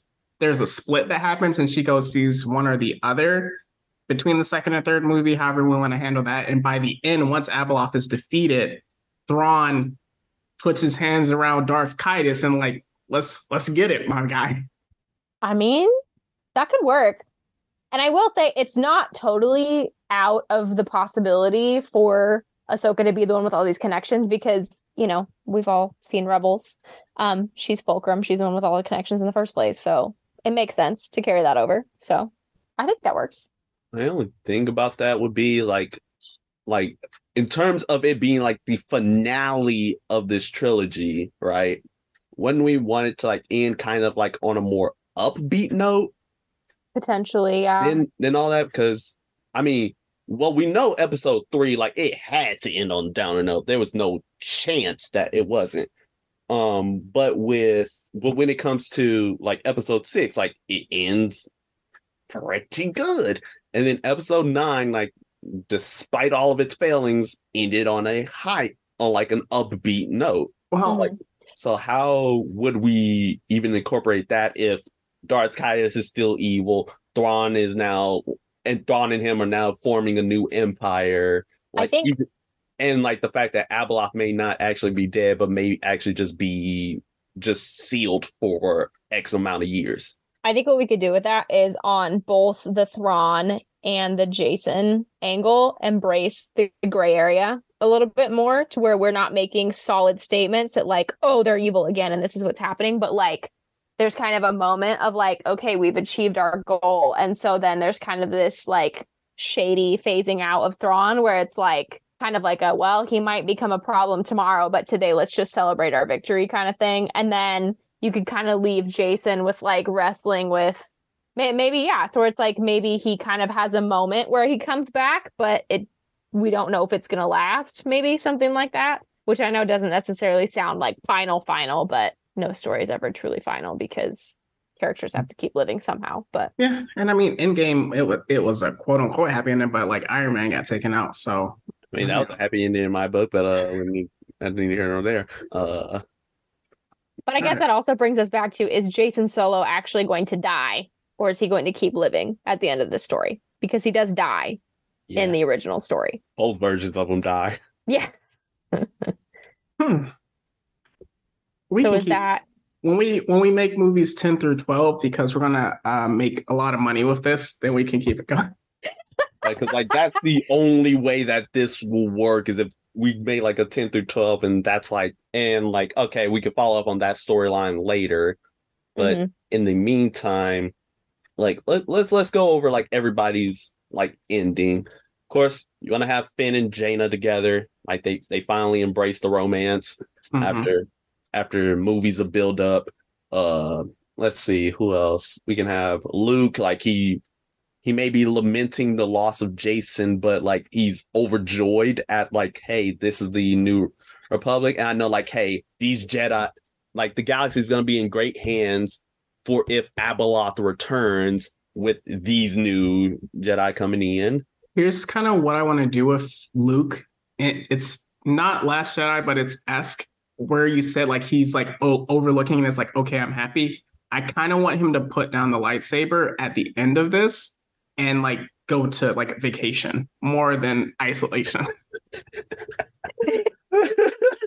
Well, I mean, if he takes on more of the Yoda type role, technically, if you're not at a time of war, Yoda's just kind of supervising and existing. just He's not teaching them, actively on the front lines. He he could take a step back and kind of, you know, be more of the overseer and like the wise guru type person. But go i'm cool with that um if if we did want Jacen to end with this trilogy, I guess the way I could see it happening is like that's just kind of his last kind of contribution um is helping with the destruction of Abeloth. Maybe he dies in that process. And then so instead of dying in the duel originally, like he does with Jaina, then he does die in kind of that final act of ending Abeloth. And, and maybe we could do it that way. Or again, we could keep him alive and let the story run. But I could see it kind of like in the Iron Man sacrifice type way, like we mentioned. It could be that. Okay, I got you. I actually like that ending, Jamie. So maybe like Abeloth is going up against his sister, and then he's like, that's when Anakin Solo pops up, and he's like, oh, I don't want to lose another sibling. And like maybe earlier in the story, maybe two, that's the other Anakin Skywalker talks to him about like what what you're about, what's about to happen. You turn evil. He sees Anakin Solo turns against um Abeloth, and then he dies. yes i'm with Do that i'm with Yeah. that Yeah. Okay. So Jacen. Anybody locking it And then in maybe he's the, he's the one that kind of finally takes the Mortis blade and like does the job or something. Yes. or like he's in again he's instrumental in like mortis blading like abeloth and like that again takes her out I like Yeah. that. And takes him out at the same time and we get Mhm, our happy yeah. sad ending. And then Thrawn is there to pick up the pieces for 10 through 12. oh wait and i There it just is. realized something like we can make it be a parallel to anakin solo's death and have it be like he achieves oneness in order to take out abeloth and and then Mhm. like he and maybe have anakin solo be like that's my brother Oh, I like that. Boom, we got it. So for time's sake, recapping it, because I think we hit on something special. Disney hit us up. So episode seven, we drop off in the middle of the Yuuzhan Vong War. Uh, their Republic, however you want to call it, Jedi good guys taking massive L's. Um, and then we kind of just like build up different people. Uh, Jaina, we have the OGs, Jaina Solo. Our Finn character, Jagged Fel, uh, kind of just gone on different missions and everything. Uh, and then Jaina, as well as Jacen, fighting wars. We see the t- temptation of them to the dark side, kind of in fighting the Yuuzhan Vong, just because of how many L's they're taking. It ends essentially with Anakin Solo um, dying, sacrificing himself. Ties of the war start to change because of that, uh, but also just like their uh, affiliation to the Force. And then we get our first tease of Abeloth, and that's how we end episode seven. Going into episode eight, we see Jacen and Jaina arguing more and more. He start to be uh, more forceful, kind of like, oh, Jedi don't do this, Jedi don't do that. He's more Sith-like in his nature, but he's still good at the midpoint. Uh, so it builds up. They have to go their separate ways for different reasons. Um, we start to see Obi Wan kind of talk to Luke about this in here. We did say Ahsoka was in the second one, right? Yep I think so. Yeah. Okay, so we need her for the Yuuzhan Vong War, kind of recruiting Thrawn as well. Um, so then we see the Lady of the Sith uh, as Jacen goes on his separate mission. Mission. It's Lumiya, Meech. Y- Lady Lumiya. Yep. Lady Lumiya. So that's kind of how he really, really starts to turn to the dark side as they get separated. They agree on a mission to get the Yuzhan Vong to this uh, one location. They disagree on the plan, and then Jacen essentially tricks uh, Jaina, destro- wipes them out, and you might as well just say he accidentally takes some people on their side out as well, and that really turns him to the dark side. Builds up uh, montage about how he's really just like fallen to the dark side. Big confrontation with um, Jaina, and also during the explosion of the Vong that releases Abeloth, we have a kind of what's the word I'm looking for? Ambiguous ending about whether he dies or not. Yes, cliffhanger at the uh, second one about how he dies or not. Open up with the third one. Absolute chaos because Abeloth is running amok. She, we see that she's recruit, recruited him, bestowed the title of Darth Caedus. Uh, Jedi are getting wiped out left and right, or they're either turning to like complete. I don't even know if it's the dark side, just to her side. yes, madness. Um, so Ahsoka in this, she says, "Hey, I know somebody that can help us. Uh, we have, I know s- of someone that can beat Abeloth. We go find Starkiller. I turn up, uh, and that he mentions the Mortis blade. With that, um, at some point, Obi Wan gives the speech to either Obi Wan or Yoda. Which one gives the um, failure is the best teacher speech? Yoda. Well, it's originally Yoda's speech that he gives to Luke, so we could keep it that way. But Okay. I think I think let's keep it that way. we can have Yoda pop up. All the fans geek out. They tell that to uh, Luke as he also him and the OGs like kind of just like do their thing, holding down different pockets of the galaxy during Abeloth's madness. Uh, Starkiller takes them to where the Mortis Blade is, recruiting essentially all. Oh, that's what Luke can do. He can recruit different sides of uh, good guys, bad guys. So that's one story. So it all leads to Mortis.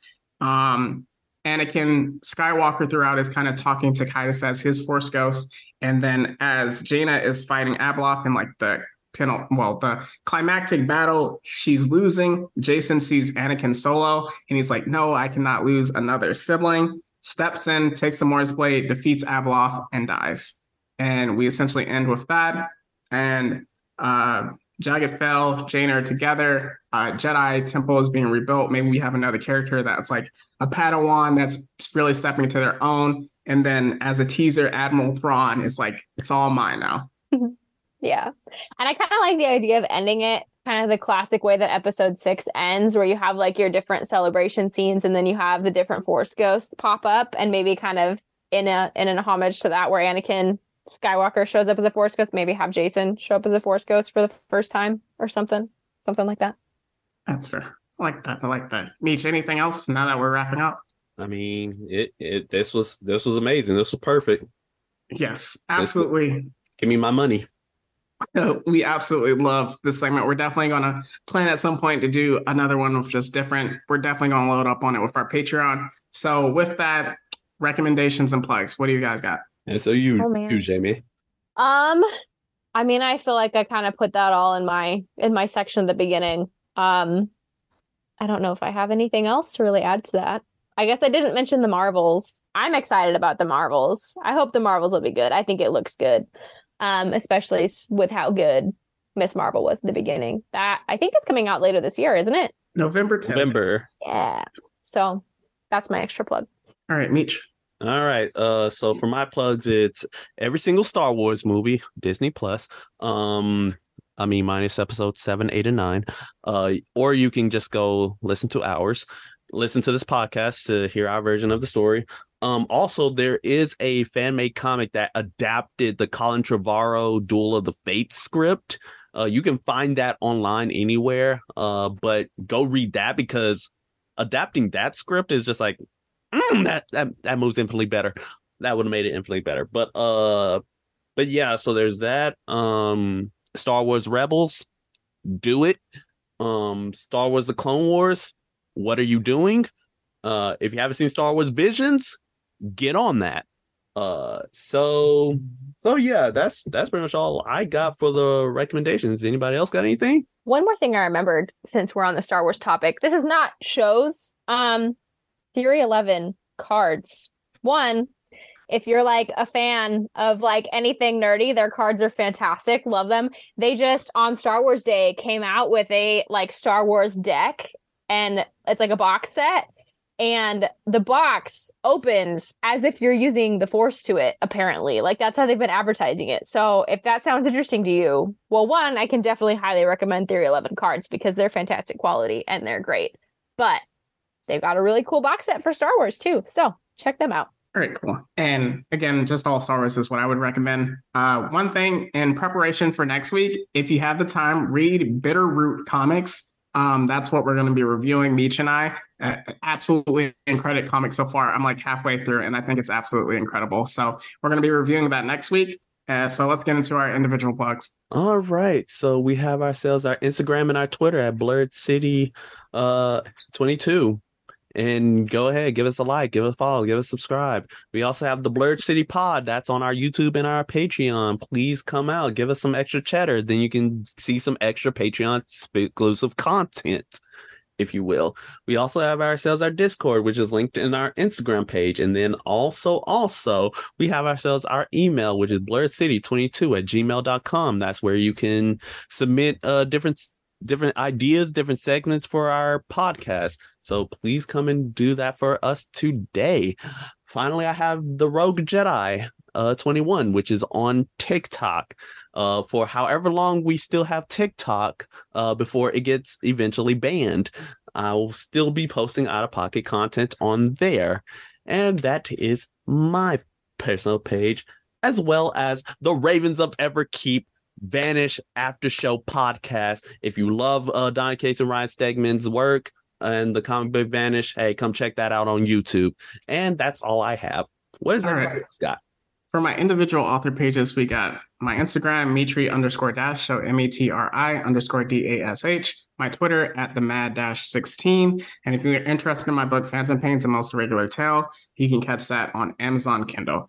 Any plugs you have, Jamie? Um, you can find me on Instagram if you really want to at jaysteach, J A Y S T E A C H. Um, I have a Twitter. I think I check it about once every three years. Um, I think it's like J Swag eight or something weird like that, nickname that I was given in high school, and there it is. Um, anyway, so yeah. All right, dope. And just one thing I wanted to say before I forget, uh, please, if you're listening to this, just give a prayer to Jamie Foxx and his family because uh, oh, he's yeah. going through that medical situation. So, with that, the guests always leave the listeners with some words of encouragement. Of course. Well, in the nature of our conversation, I will leave you with a couple rare gems from our, our, our sequel trilogy that we got here. So first of all, I was a pretty big fan of uh, Luke's quote about how confronting fear is the destiny of a Jedi.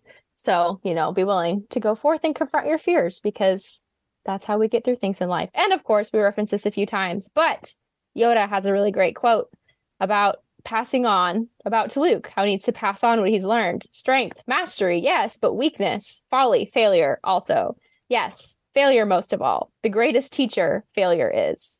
So, what we learn from this, right, is that you might make mistakes, you might stumble, but as long as we learn from those things, we grow and we continue to be better people and make better decisions in the future. So, take the Star Wars wisdom with you and be encouraged. Thank you. It was so great having you on. Whenever Ahsoka comes out, we will be in contact. Uh, so, with that, as we always leave you, it's not goodbye forever. It's just goodbye for now. And that's the Blurred City Podcast. See ya later.